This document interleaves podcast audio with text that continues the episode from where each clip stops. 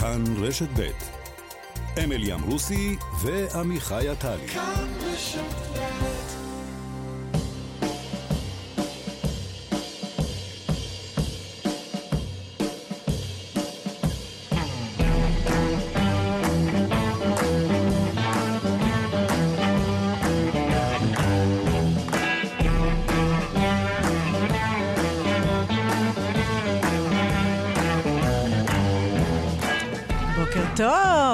ערב חג שמח.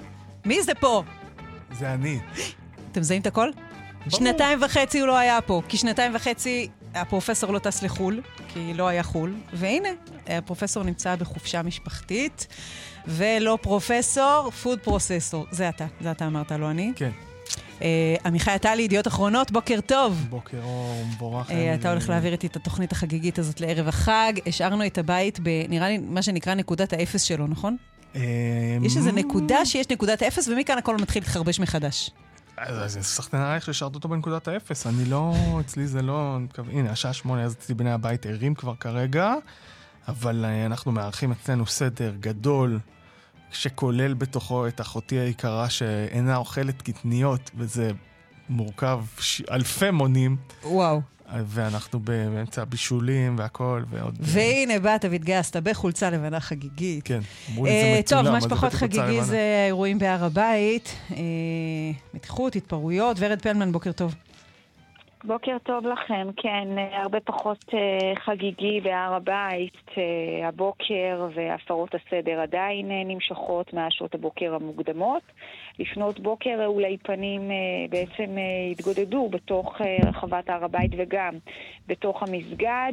הקימו מערומי אבנים, קרשים, ועוד הגיעו עם דגלי חמאס, אש"ף, קראו קריאות מזוהות גם עם הפלגים הצבאיים הפלסטינים, ואחרי התפילה, וכשהתגברו הפרות הסדר ויידויי אבנים גם לעבר הכותל המערבי, פרץ כוח המשטרה למקום בפיקודו של מפקד מחוז ירושלים, ניצב דורון תורג'מן. המשטרה פיזרה את מרבית המתפרעים, אה, אבל כעת האירועים מתרכזים ליד רחבת המסגדים, ושם מתגודדים אה, עשרות שמיידים אבנים וחפצים, עדיין מיידים כך על פי התיעודים אה, מהשידורים החיים משם, לעבר כוחות המשטרה שנמצאים ועומדים במרחק מהם. שלושה שוטרים נפצעו קל בעקבות יידויי האבנים, שניים מהם פינו לטיפול רפואי. הסהר האדום כבר דיווח על עשרות פצועים פלסטינים. וצריך לומר, אנחנו ביום שישי השני של הרמדאן, ערב חג הפסח, כפי שציינתם. על פי אחת הכרזות שהונפה שם אה, ברחבת אה, הר הבית, בעצם הם מקשרים את האירועים, את אותם עימותים שיזמו שם בתוך הר הבית, לאירועים שהיו בג'נין, לפעילות צה"ל אה, בג'נין ואולי גם ברחבי הגדה. זה לא מפתיע, זה קורה. במקרים רבים שבהם יש אירועים בגדה המערבית, בשטחים, הם גולשים גם לתוך מזרח ירושלים, וזה גם אחד האינטרסים ואחד הרצונות של פלגים מסוימים הצבאיים, והחמאס כבר uh, אפשר לומר, הוציא הודעת ברכה. כלשונו על אותם עימותים שהיו בהר הבית. ואנחנו גם צריכים לומר שהייתה פה גם איזושהי מתיחות סביב הר הבית עצמו, אה, לאחר שבימים האחרונים תנועת חוזרים להר הפיצה אה, בעצם הודעות שקורות, אה, כפי שהם קוראים בכל שנה, צריך לומר, להגיע ולהקריב את זבח פסח בערב, הפס, בערב הפסח, שזה כאמור היום יום שני גם השישי. יום שישי השני, סליחה, של הרמדאן. המשטרה עצרה אתמול שישה מהאנשים שעל פי החשד קשורים להתארגנות הזאת. חלקם נשלחו גם אה, למעצרי בית, וסביב זה הייתה הרבה מאוד מתיחות, גם גינויים, גם של ראש הרשות אה, אבו מאזן וגם אה, אחרים, כך שמפלס המתח סביב הר הבית והעיר העתיקה מאוד גבוה כעת, וכאמור, העימותים בהר הבית עדיין נמשכים. ורד פלמן, תודה רבה לך. מקווה שלא תחזרי לעדכן אותנו בשום דבר פה. בוא לא נתלה את המתיחות בהר הבית בשלושה לא, אנשים מוזרים שהלכו להקריב סט. המחשבה, התובנה שהייתה לי תוך כדי זה שמוסלמי טוב לא צריך אה, להיות בוחל גדול בסיבות למתיחות. בנימוקים, כן. הם אה, מאוד, אה, רף ה... איך איך הם, רף ההתמתחות שלהם, רף הכניסה שלהם למתיחות הוא לא, לא גבוה. כן, בוא, אתמול פוענח רצח בני הזוג כדורי, שמעשיהם היו לפרוק מהבגאז' לאוטו שקיות של קניות. ולאכול כשהרוצח- פסטה במטבח הבית. כן, כשהרוצח החליט שהוא, שהוא שוחט אותם בבית, שני בני זוג קשישים, הרצח פוענח רק אתמול, זה לא היה כי הם רצו להקריב שא בהר הבית או עצבנו מישהו. בדיוק. אה, ואגב, הדבר הזה שמישהו חודר לבית, ב- ב- ככה, לא, ב- לא במיקום שנמצא, נגיד, בסכסוך טריטוריאלי מאוד בוער, שכונה ירושלמית שקטה בבניין דירות, נכנס, חודר לבית, רוצח שני אנשים מבוגרים.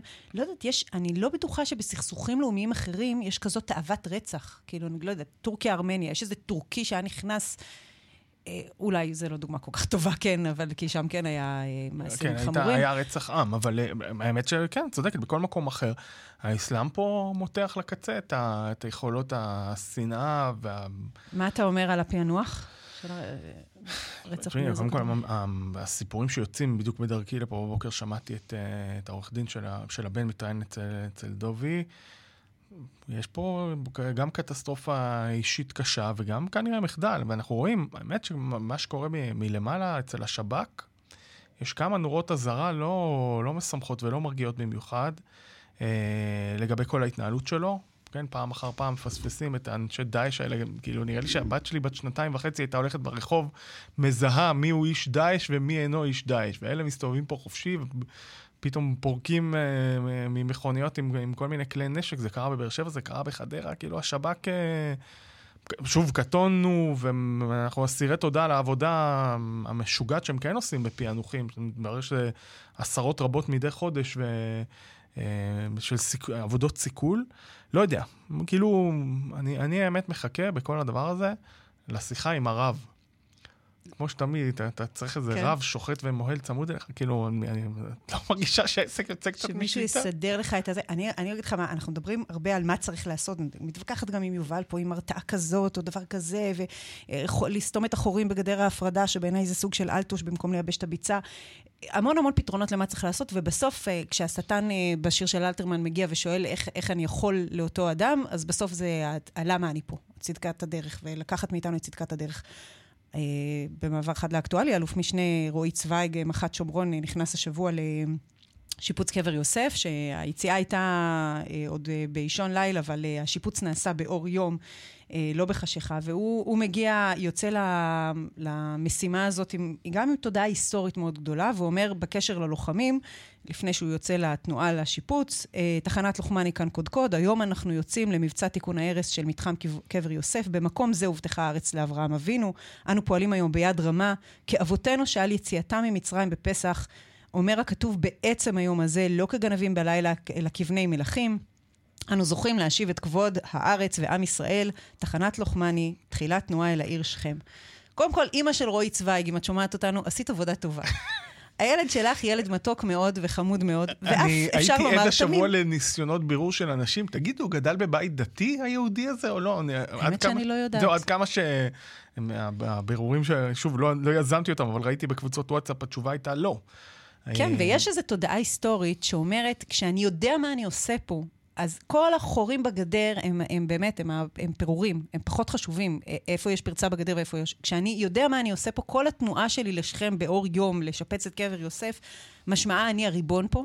וממילא זה מפחית מאוד את היכולת של הצד השני להתמקח איתך, להתווכח איתך על הארץ הזאת, גם באמצעים, אה, זה לא יפסיק את הטרור, כן? טרור לא, לא ייפסק, שגם אני חושב כשאנחנו נהיה שמה מאוד שכן נחושים. זה מאוד עושה, זה מחזק את יכולת העמידה מול הדברים האלה. אנחנו בדיוק עכשיו 20 שנה לליל הסדר הארור ההוא, ולכל התקופה שהייתה סביב אה, מה- מהאינתיפאדה השנייה, השיא שלה בחודשים האלה של שנת 2002. אה, אז מצד אחד נרגיע את עצמנו ונגיד שהפרופורציות, מה שאנחנו חווים עכשיו זה כאין וכאפס, לעומת ימים שהיינו בהם, חיינו את זה, ראינו, בלתי נתפס, באמת. אי אפשר להבין איך, איך זה קרה, אז איך ילדים היו עולים לאוטובוס בבוקר, אמהות היו שולחות אותם ככה לבית ספר. אותנו, למה אותם? נכון, אותנו. אנחנו כן, היינו כן. עולים על אוטובוסים וחושבים איפה כדאי לשבת שהמסמרים פחות יפגעו בך מהמטען, וכל אדם עם מעיל היה בהכרח... אה, בבחינת מחבל. חשוד, אה, נכון? אז, אז אנחנו, עם כל הכאב הגדול למה שקורה עכשיו, זה לא, לא מתקרב למה שהיה אז. אבל מה החזיק אותנו מאז ועד היום, ואיך מדינת ישראל חוותה ב-20 שנה האלה פריחה מאוד גדולה בהמון תחומים, אני חושב שזה חייב להיות מבוסס על מה שאת אומרת, על התודעה, על ההבנה, על החיבור. כשאתה יודע למה אתה פה, אז זה, זה, זה משיק לכל כך הרבה נקודות ב, בהתנהלות שלך כריבון בארץ הזאת, מהפרוטקשן בגבעתיים, כן? כל בעל עסק שפותח חנות למוצרי בניין בגבעתיים יודע שבתוך חמש דקות הוא יצטרך לשלם פרוטקשן. היכולת שלך לקיים פה משילות ולהכיל ריבונות היא לא קשורה רק לטרור. היא זה שאתה, השאלה של מי הארץ הזאת, מי הריבון פה, וכל ההתנהלות בהתאם. לא ספרנו עד עשר, וזה היה ברור שמהרגע שהיוודע שאלוף משנה רועי צבאי גמר את הדברים המזעזעים האלה בקשר הצה"לי, הוא יבונטר מלשון וינטר, ויעשו לו עופר וינטר, זה היה ממש לספור עד שלוש. אני, אני חייב גם, עוד שאלה שעוברת לי בראש, האם הוא ידע שיש פה איזה מימד יחצני לדבר הזה? זאת אומרת, האם הוא עשה את זה במידה מסוימת? מסוימת כדי ל... הרי לשמחתי באופן אישי, המוטיבציה הציבורית, לא יודע מה, האהדה הציבורית הולכת יותר לכיוונים האלה, נכון? היום, נכון. אם הוא היה, אה, להבדיל אלף אלפי הבדלות, שיאיר גולן אומר את ההפך הגמור כקצין צה"ל. הוא לא זוכה לאהדה. הוא לא זוכה לאהדה, והוא נקטש עד היום, לא יודע כמה, עברו שלוש, ארבע שנים מאותו יום שואה. אז השאלה אם אותו אלוף משנה צבאי גם מבין, אה, יש לו גם מימד אה, דוברותי בתוך האירוע הזה, סתם אני... כמובן שבמערכת הביטחון מתחו ביקורת קשה, וכמובן שהדברים מופיעים אצל ברק רביד בהארץ, על ההתנהלות שלו, ברק רביד שהוא... הוא בוואלה היום, לא? איפה הוא? כן, זה כן. כבר... אה, כן, זה פורסם בוואלה? ראיתי את זה בארץ. בכל אופן, זה צויץ אצל ברק רביד. הוא פעל בניגוד להוראות, אה, זה, הוא, הוא נפגש עם ראש מועצת שומרון יוסי דגן, והוא אה, אישר להכניס גם כלי תקשורת לפעילות, למרות שהם לא, זה לא קשור, כאילו, ה, זה לא קשור לעצם הדברים שהוא אמר. אז uh, פשוט הוסיפו עוד דברים uh, שמראים שהתנהלותו של צבייג סיכנה את חיי הלוחמים, ואנחנו יכולים רק להיזכר בעופר וינטר. נכון, אבל אני אגיד, אז תסתכלי קודם כל על, על, האבול, על האבולוציה החיובית שאנחנו עוברים פה, כן? כי כשעופר וינטר אמר את מה שהוא אמר, זה היה בצוק איתן, שנת כן. 2014, לפני שמונה שנים. אז העליהום היה במידה הרבה יותר גדולה מהיום. זה מה שאני אומר, התודעה הציבורית בעיניי הולכת ונהיית הרבה יותר רועי צוויג ועופר וינטר ממה שהייתה פעם.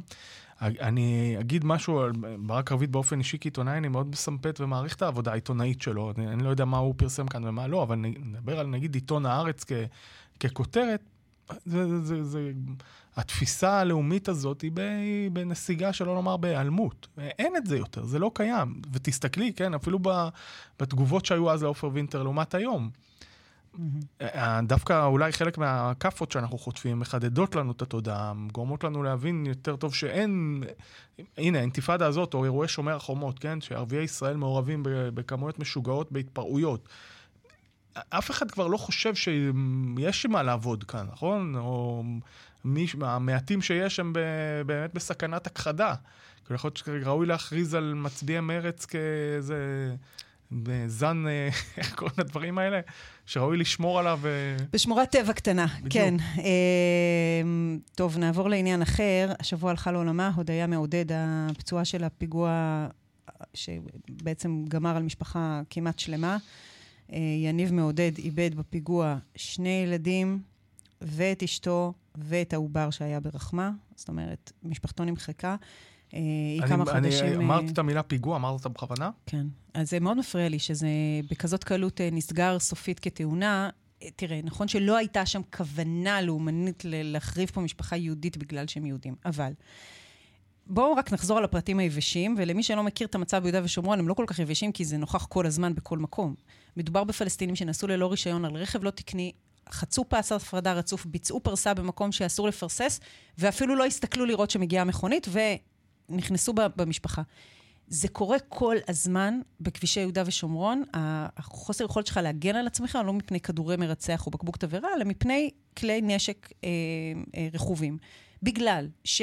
אין אכיפה של משטרת ישראל בצד הזה של הקו הירוק, זה ממש המזרח הפרוע, אפשר להגיד, בגלל שאין אה, חשיבות של חיי אדם בחלק מהאזורים של התרבות הפלסטינית, פשוט חיי אדם פחות חשובים כנראה. אם הם אה, בכזאת קלות עולים על מכוניות, וזה קורה כל הזמן, אתה רואה את זה כל הזמן, ש... משת"ביות, אני לא, לא זוכרת איך קוראים כן, לזה. משטובות. משטובות, כן. שהן מכוניות אה, לא תקניות, כל מיני גרוטאות שמחוברות בחוט תיל, נוסעות על הכבישים, הרבה פעמים ללא לוחית רישוי בכלל, לא לוחית פלסטינית ולא לוחית ישראלית. אה, מורידים אנשים לשוליים כי הנהיגה היא פרועה. חצייה של קו הפרדה רצוף, כל מי שיש לו מצלמת רכב ומבקר בעופרה או ב... כן, אני לא מדברת איתך על לנסוע לתוך שכם. מבקר באזורי ההתיישבות הפשוטים להגעה, מרגיש את הפחד של הנסיעה בכבישים. והודיה מעודד הלכה לעולמה ונהרגה בעקבות המצב הזה. בעקבות המצב הזה שמשטרת ישראל באוזלת יד לא מספיק אוכפת את החוק באזורים האלה, ואם היא אוכפת את זה, זה רק על המתנחל, שיכול גם לקבל דוח על למה אין לו פח באוטו, ולא על, ה, ולא על הפלסטיני. Uh, אני רוצה עוד להגיד משהו על, על המשפחה הזאת. תמיד אנחנו נחשפים למשפחות האלה, המדהימות, בפיגועי טרור, וגם אתה בן של משפחה שכולה, וגם אתה בן למשפחה מדהימה. ושוב אנחנו נחשפים למשפחה מדהימה. הבעל החליט שהוא עושה מיזם, הוא אוסף ב-Giveback, זה אתר שבדרך כלל אוספים כסף, הוא אוסף מעשים טובים לרפואתה. לאורך הזמן. הצטברו שם מיליוני מעשים טובים, שאנשים אה, לרפואת הודיה אה, איילת השחר בת אסתר, אנשים אה, נכנסו ואמרו, אני מוכן לתת חמישה מעשים טובים. ואז ספרו את זה, וזה היה במקומות עבודה ובמשטרת ישראל ובשירות בתי הסוהר, אנשים התגייסו ועשו את זה. אתמול צפיתי בכתבה בטלוויזיה שמסכמת את האירוע הקשה הזה, כולל המיזם הזה. והילד שלי אמר לי, הקטן, אמר לי, אה, עוד היה ילד השחר בת אסתר, אני מתפלל כל בוקר בבית ספר לרפואתה. אמרתי לו, בוא ניכנס עכשיו לאתר ונראה מה קורה שם, וראינו שאת כל המעשים הטובים המירו ללעילוי נשמתה. ואני רוצה להגיד לך, נכנסתי עם הילד שלי ל, ל, כדי לבחור מעשים טובים, כדי לעשות לעילוי נשמתה של הודיה איילת השחר בת אסתר. מה, יש תפריט מעשים טובים? יש תפריט, כן. טלפון לסבא וסבתא, שעה ללא מסך ופלאפונים להקדיש לדברים ולאנשים חשובים, נסיעה שבהם אצרף חברים ללא רכב כטרמפיסטים, פרגון ומחמאות לאדם אחר, להגיד תודה לח... לנהג אוטובוס או לשומר בכניסה, אה, וכולי וכולי. יש פה ערימה מטלה ביתית שתשמח את בני הבית, מכתב או הודעה לחיילים בצבא, יש פה דברים מקסימים. איך קרה שדווקא האוכלוסייה הזאת... שגם ילד בן תשע יכול לקחת על עצמו. איך, זהו, אז מקודם אה, היטבת לתאר את השכונה שבה התיישבנו, כן? לא, לא כל כך בחרנו את השכנים. אבל דווקא האוכלוסייה הזאת הכי תמימה, הכי זכה, הכי טובת לב, שמחפשת לעשות... הנה, אני אגיד לך עוד משהו על הטוב לב שלהם, בוא תשמע את שמות הילדים. אתה שומע דרך השמות את הבחירה שלהם. אה, טוב ראי, הללי, והעובר שנקבר, אה, ניתן לו שם לפני הקבורה, אה, מלאכי. מלאכי, הללי וטוב ראי. אנשים באמת שרואים את טוב ואת ההלל ואת התודה בעולם, שבוחרים לעילוי נשמת אה, היקירה שלהם או לרפואתה, לא לאסוף כסף או מיזם הנצחה פומפוזי, איזה אנדרטה או משהו כזה, אלא פשוט שאנשים יעשו מעשים טובים ויטלפנו לסבתא שלהם.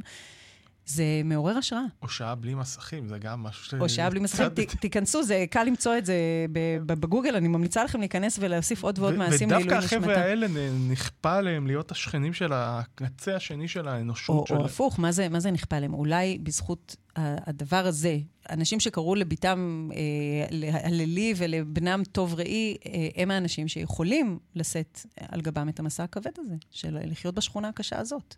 שדורשת הרבה. ואם נלך לפסים מעשיים, אז את יודעת, זה קשור בעיניי גם לכל מה שקורה ביטחונית וגם לטרור. אנחנו צריכים, לא, כמובן לא להתייאש תודעתית, אבל גם לא להפסיק. זאת אומרת, מה שראינו בשנים האחרונות, לא יודע אם אפשר בתוכנית ערב חג הזאת קצת לזלוג לפוליטיקה, אבל אה, אה, אני מקבל פה חיוכים מאחורי ה... אה, מה שראינו בשנים האחרונות זה הפקרות, זה פשוט הפקרות של דבר אחרי דבר, זה שוב, כמו שאת אומרת, זה לא חייב להיות, בכלל לא חייב להיות ביטחוני, זה יכול להיות גם משטרתי, משטרת התנועה, משטרת התנועה היא נרדמת ונותנים לה להירדם בשמירה באזורים שלמים של הארץ. ולדבר הזה יש מחירים בחיי אדם, בטרגדיות לא נורמליות. כן, להקטין את זה למשטרתי זה כאילו לפספס קצת את הנקודה, כי, כי גם ההוא שלקח נשק, הרי מחרימים נשק פה ליהודים בכל פעם שהם מגיבים לפיגוע טרור, הדיפולט האוטומטי זה להחרים את הנשק של היהודי, שהוא גם לא יוכל להגן על עצמו, וגם הוא במעמד חשוד. מה, הבחור בפיגוע בבאר שבע, את אומרת? בתל אביב לדעתי זה היה הבחור ש, שאמר, אני הייתי קרוב למקום הפיגוע ולא יכולתי לקפוץ כי הנשק שלי היה בתחנת משטרה, כי שבוע קודם מחבל כמעט רצח אותו בנסיעה לאריאל, והנשק שלו, הוא לא, גם אה, נאזק נאבק בידיו וברגליו כאחרון הפושעים, וגם הנשק נלקח ממנו. הדוגמה שנתתי של משטרת התנועה, הכוונה, זה עוד אחד מה... את צודקת, זה הרבה יותר מגוון, רחב וגדול מזה, אבל זה עוד אחד מהדברים שאנחנו פשוט לא יכולים להרפות. זה העניין. ואותם אנשים טובים שהם נשלחו להיות החל... בעיניי החלוצים אה, בלב ליבו של השטח העוין, הם, הם צריכים לקבל את כל הגיבוי האפשרי, גם ממשטרת תנועה, גם מתשתיות כבישים ראויות, גם מהבנה והנחלה, ואולי באמת התגלגלנו לעולם הזה כדי גם בסוף כאן אמירה שמאלנית. אבל לעזור לחבר'ה האלה שנמצאים לידינו, גם כדי לאפשר להם, אני מדבר על השכנים סלאש אויבים, אה, לתת להם את התשתיות לחיים נורמליים. כאילו, זה, זה באמת כן. לא שפוי. גם הם נהרגים על אותם כבישים כן. לא, לא ראויים לנסיעה.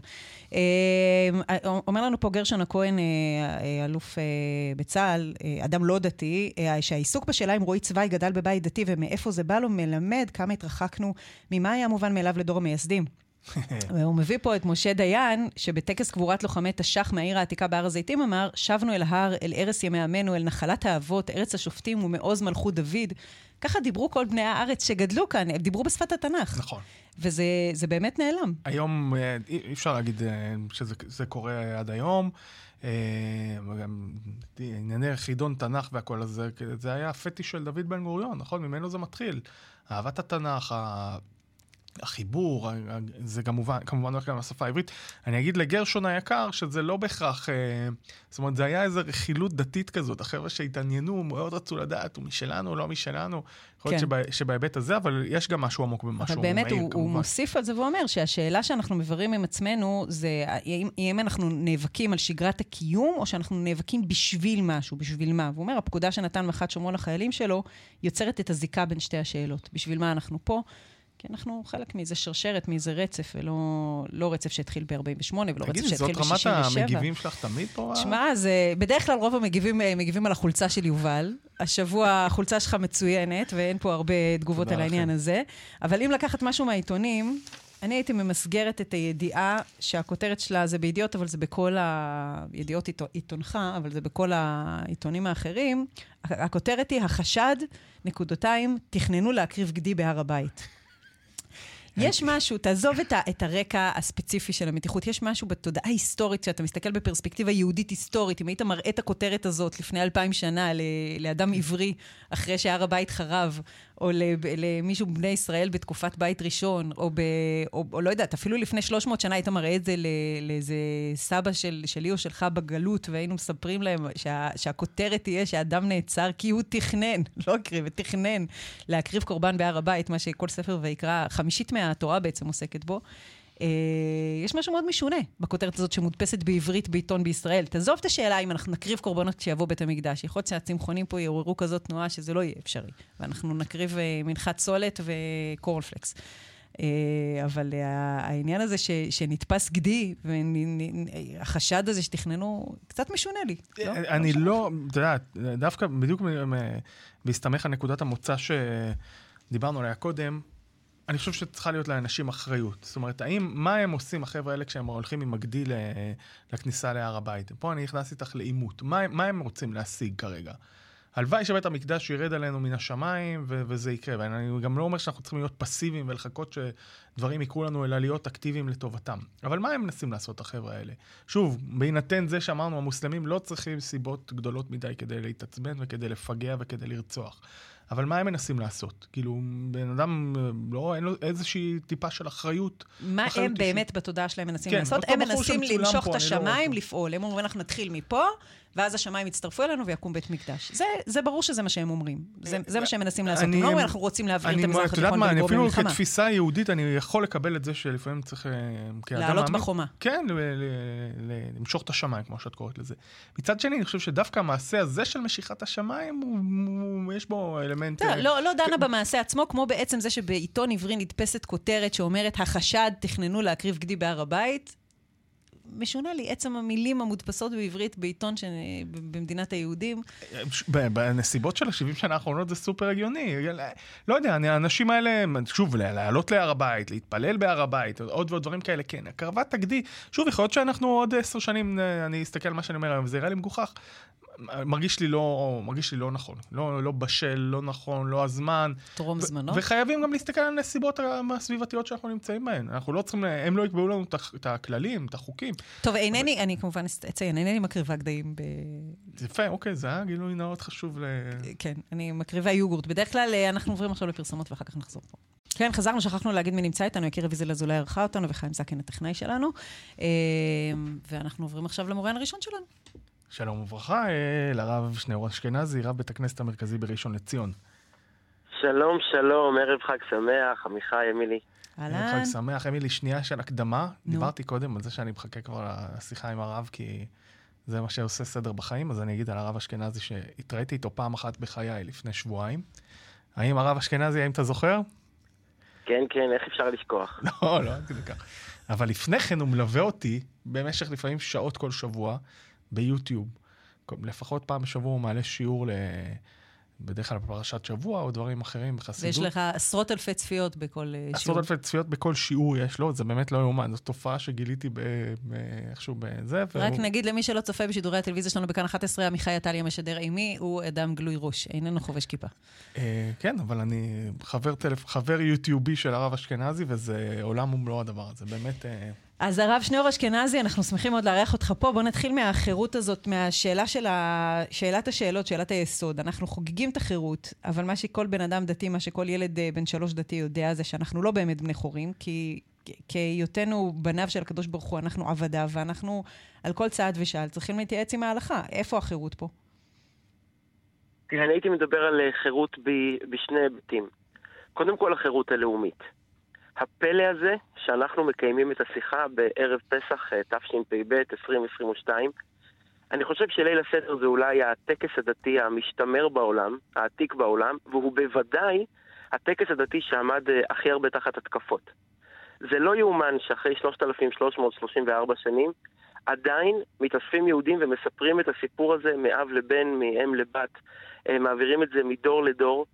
זה דבר שהוא פשוט אה, אי אפשר לתאר אותו. החירות הזאת היא דבר ראשון במובן הזה שאנחנו מעל החוקים. אנחנו יכולים, אנחנו לא אוהבים אה, לדבר על זה, אבל אנחנו אוהבים להיות כמו כולם, והיום בכלל האין זה לא לבלוט, אבל לא יעזור לנו שום דבר.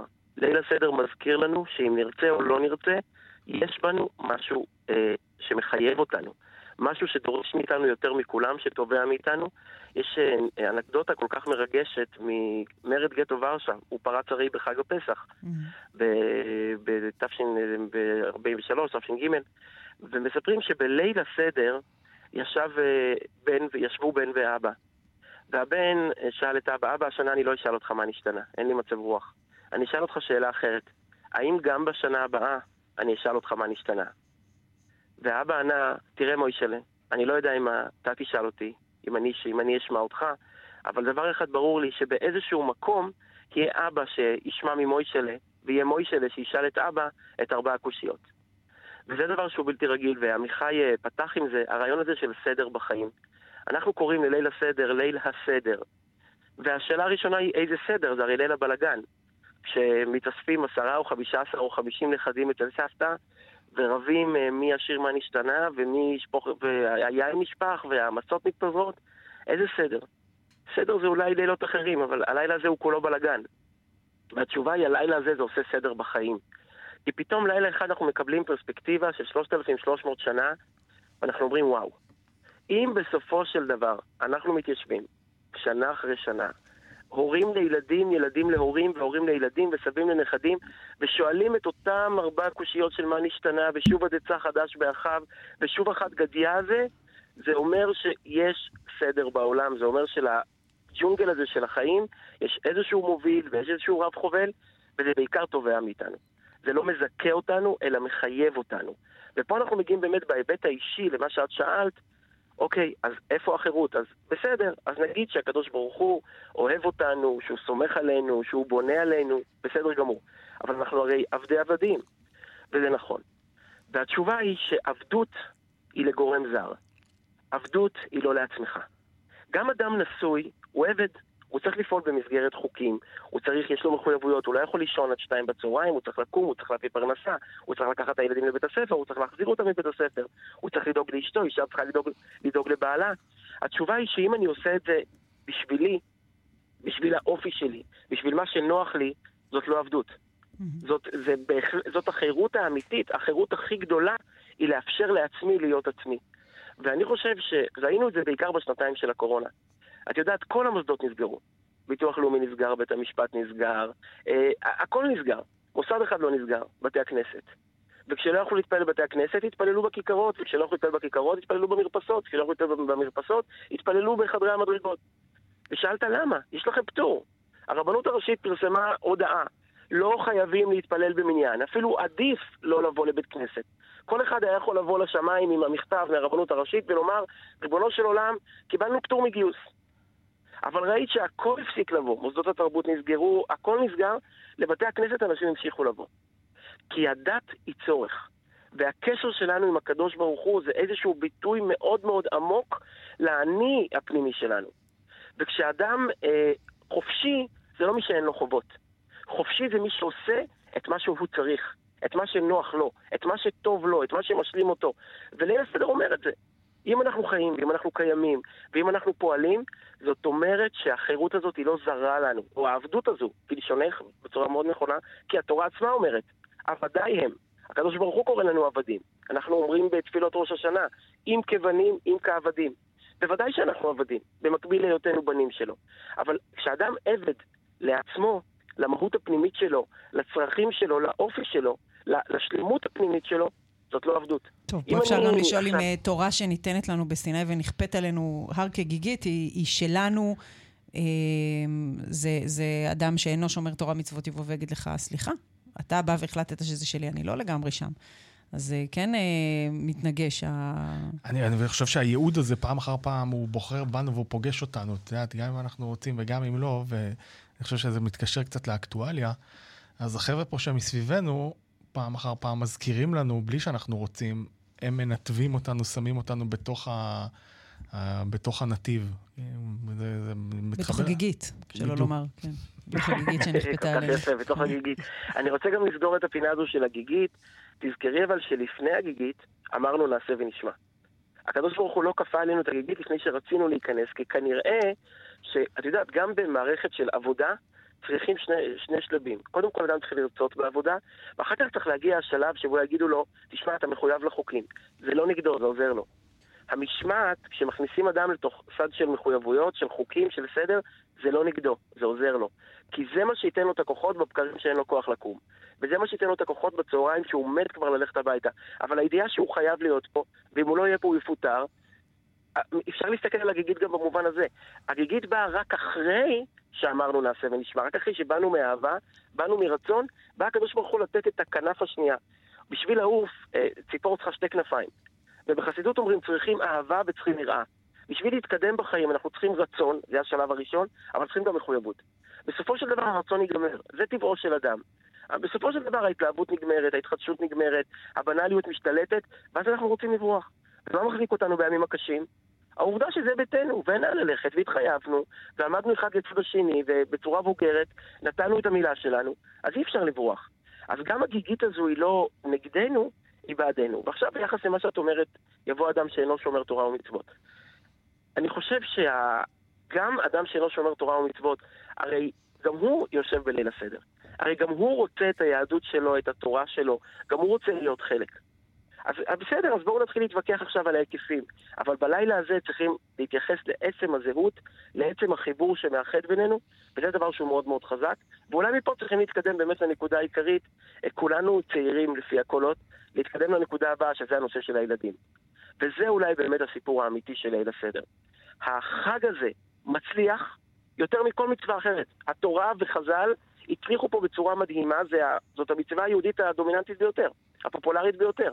אני לא חושב שנמצא היום צעיר יהודי בנפאל, בתל אביב, בקוסקו, איפה שתרצו, שלא מכיר את המילים מה נשתנה או חד גדיא. לא משנה אם הוא שומר תורה ומצוות או לא שומר תורה ומצוות, זאת מצווה שהצליחה בצורה מטורפת. גם מי שלא בא לבית הכנסת, אפילו לא ביום כיפור. אבל לא לשבת ביחד בארץ ישראל, אדם שהוא חלק ממשפחה, לא, לא לשיר מה נשתנה, לא להביא את הילדים לדודה, זה בוודאי שעושים את זה. ואני חושב שהסיבה הגדולה לזה היא, היא כי זו מצווה משפחתית. מצווה שמקיימים ביחד במשפחה, בסופו של דבר המשפחה היא הדרך החינוכית החזקה ביותר. לצד בית הספר ולצד כל המוסדות החינוכיים, אין תחליף לאבא ואימא שיושבים עם ילד וילדה ומבטיחים אגוזים, והילד שואל את המה נשתנה, וכל המשפחה מחכה לשמוע אותו, והוא מחכה לומר ולשיר ולהראות את מה שהוא הביא מהגן, את הציורים ואת המצב ואת החרוסת. אין לזה תחליף, אנחנו צריכים לקחת את זה ברצינות. לדעת שיש עלינו מסע של 3,300 שנה, ובצורה ספציפית, המסע הוא לשבת עם הילדים. הלילה אפילו אם אנחנו לא שומרי תורה ומצוות, לסגור את הטלפון ולסגור את הטלוויזיה ולסגור את המחשב, וגם שומרי תורה ומצוות, לסגור את כל הדאגות והטרדות בראש מכמה עולה החג. כן, זה, זה כאילו ה... הסיפור הזה של מונח על הכתפיים שלנו והגדת לבנך, זה מול, ה, מול הצורך, הנטייה שלנו ללכת ל outsourcing תמיד, שה, שאחרים יספרו לילד, שאחרים ילמדו את הילד, המורה הפרטי יישב איתו וישבור את הראש ויהיה לו סבלנות ללמד אותו שברים, ושידברו איתו על חינוך כזה ואחר בבית ספר, ואני לא צריך להתעסק עם זה, זה, זה מגיע בסוף לפתחנו, זה שלנו, זה אצלנו. בלילה הזה זה אצלנו לגמרי. מה שאנחנו נגיד זה מה שיהיה, והגעת לבנך. ומה שהוא לא ישמע מאיתנו, יהיה לו קשה מאוד לשמוע במקומות אחרים, וצריכים לקחת את המסע הזה ברצינות, והורים תמיד שואלים, אבל איך אני אעניין אותו? כמו שאת אומרת, יש לנו אפילו כן, פחד היום לשבת עם הילדים. יש לנו פחד אפילו לשבת איתם, ואני חושב שאני אסיים במשפט אחד, שמה שסיפור מעניין, אנשים מתעניינים בו. התוכנית שלכם מעניינת כי אתם מתאמצים לעשות אותה מעניינת.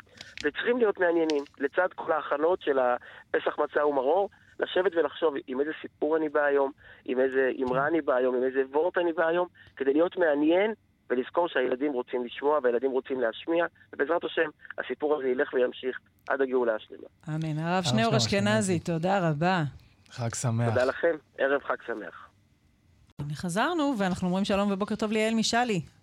בוקר טוב, איזה כיף. סופרת וחברה שלנו, שלום לך, אנחנו רוצים לדבר איתך על חירות ועל חופש, במובן uh, קצת מתעתע של החופש, כי את uh, נשאית של uh, סיפור אישי ושל ספר מצוין שעוסק בחופש כפוי. Uh, כתבת, uh, פרסמת uh, לאחרונה את הספר uh, רב המכר מותרות, שעוסק בהתרה של קשר, כשרק צד אחד מבקש להתיר אותו. Uh, בעצם... Uh, סיפורן של הנשים הננטשות, אולי אפשר להגדיר את זה ככה? Uh, הספר שלי באמת כתוב על נשים, אבל אני לא חושבת שזה מגדרי. אני כתבתי בשפה שנוחה לי, אבל באמת שמדובר פה על משהו שהוא לא מגדרי, וגברים שמתבקשים לשחרר uh, מדברים באותה שפה ומספרים על אותן חוויות, כך שזה באמת uh, יותר אנושי מאשר רק נשי. מה זה מתבקשים לשחרר? אישה שמתבקשת לשחרר, מה זה אומר?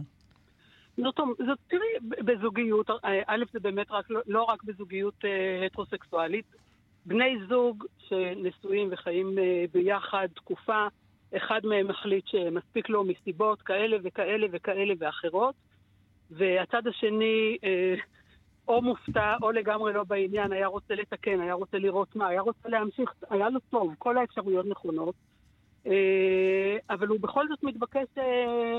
אה, לשחרר, ובכאב גדול, אה, זה מה שצריך לעשות. באלמנט הזה של ההפתעה, אני חייב לשאול עליו. אה, כשאת אומרת, אחד, אחד מהצדדים מופתע. ואני חושב שכל ה... אמילי ואני יושבים פה באולפן, שנינו חווינו פירוק של מערכת נישואין והרכבה מחדש שלה, ברוך השם. זה, זה חייב, כאילו, האלמנט הזה של ההפתעה הוא, הוא מעסיק אותי והוא מסקרן אותי. מה, מה זה אומר? כאילו, איך אתה, אתה קם אה, בבוקר יום אחד ו... איך אתה לא יודע מראש, איך אתה לא רואה את הסימנים, או שאין סימנים?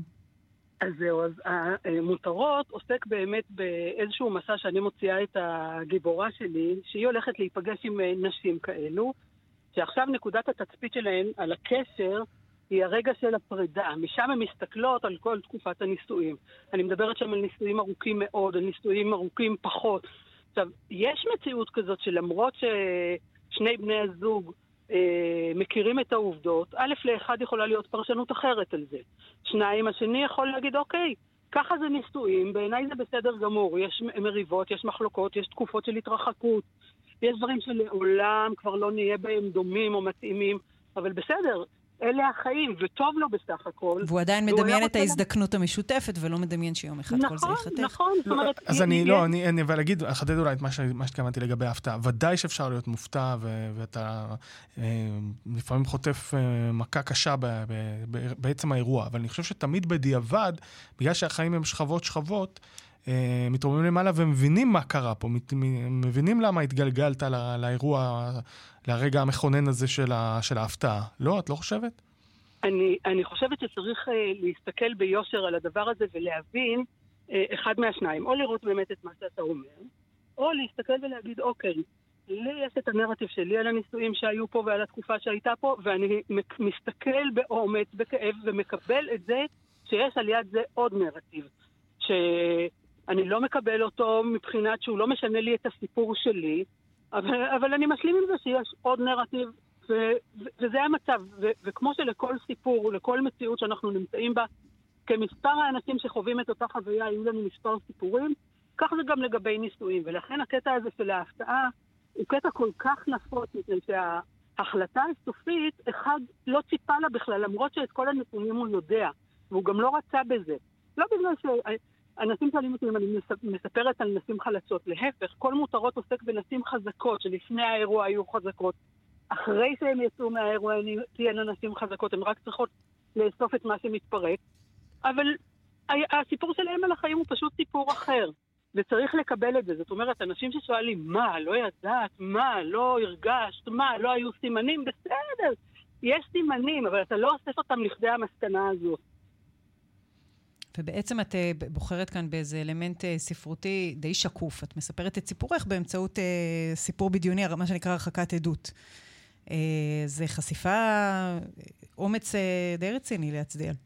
להצדיע לך אני לא חושבת. אני חושבת שסיפור המסגרת, הסיפור הוא גלוי, הוא לא סודי, הוא לא שום דבר להתבייש בו, זה אירוע ש... שקורה בחיים. סיפור המסגרת ידוע. עלייך. כן. כן, עלינו. במסע פנימה, אל תוך הסיפור האינטימי והזה, פה אני כבר לוקחת את זה להרבה מאוד סיפורים, שאת עצמי, לא דווקא את הסיפור הזוגי שלנו, אבל את עצמי, את הרגשות שלי, את המחשבות שלי, כל מיני דברים שקרו, אז אני שותלת בכל הסיפורים. אני לא שמתי, לא הנחתי את זה על סיפור אחד, ואני לא חושבת שאפשר בהכרח לנחש אם אני יולי או בת עמי, או אורי, או...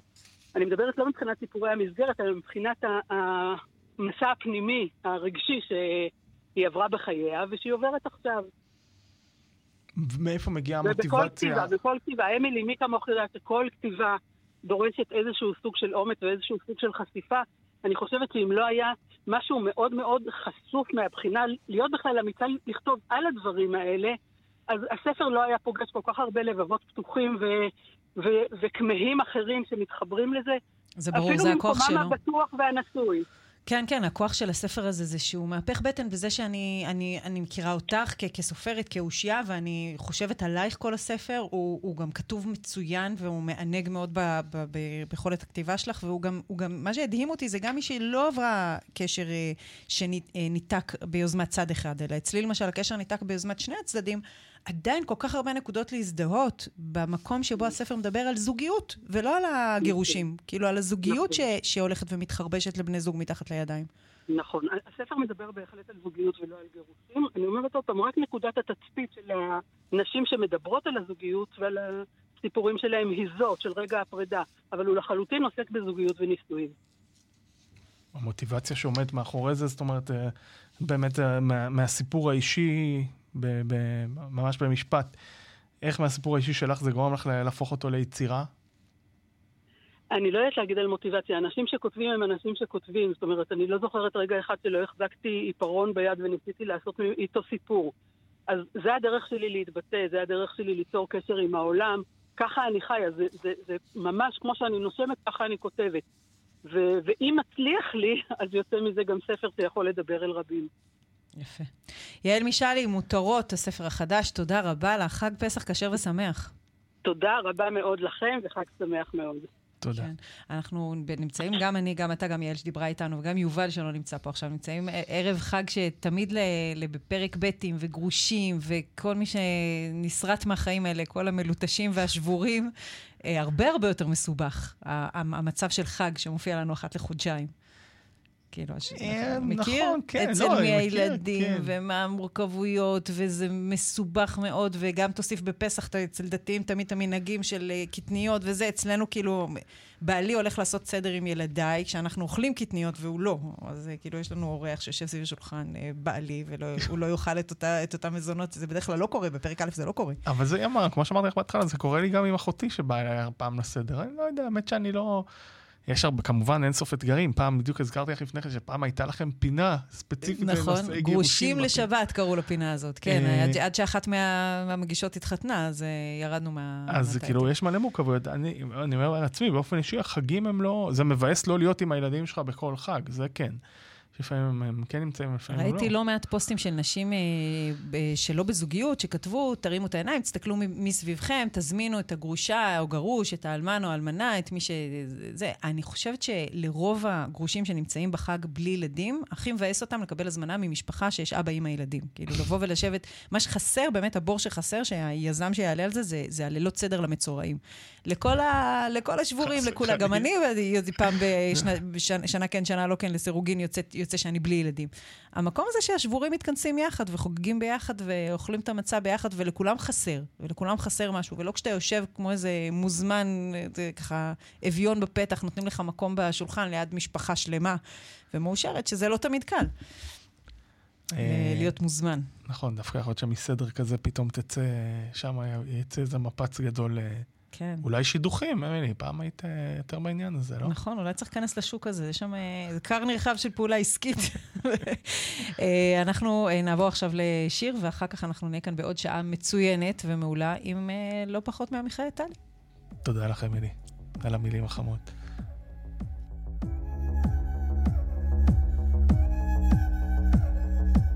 היא מספרת לו הכל על מה היא מרגישה על איך הכל פרוץ היום ושאין בושה. והוא מרגיע ומספר לה את הכל שזה שנים שהוא לא מחפש נשים הוא מחפש אישה. והיא בגיל שאין לה זמן לשחק יותר חוץ מכמה טעויות וזה סיפור אחר. הם נפגשים ביום ראשון עד אז היא לא תוכל לישון אבל לוקחת בחשבון שזה ייגמר.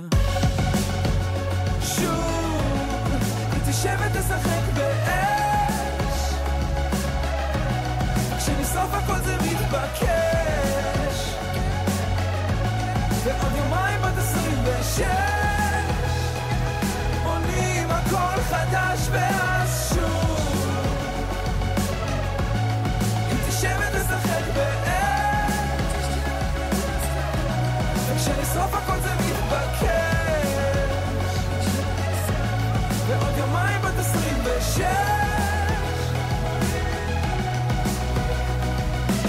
אז היא שוברת החומות כל יום עוד טיפה. תרגיש בנוח, התבקש, שב על הספה. הכל אבל אל תירדם, אתה נראה לי מהמם כזה מחובר לשורשים אבל בלי כיפה. אני אביא אותך לאמא, בטח היא תשמח. נשב בבית בבקרים, בלילות נברח. אני אוהב אותך המון, אני אהיה הפתרון. אתה תבטיח שהפעם לא אפול בפח. שוב, תשב ותשחק באש. וכשנשרוף הכל זה מתבקש. ועוד יומיים בת עשרים ושש. בונים הכל חדש ואז שוב. היא תשב ותשחק באש. כאן רשת ב' אמילי אמרוסי ועמיחי עטלי. חזרנו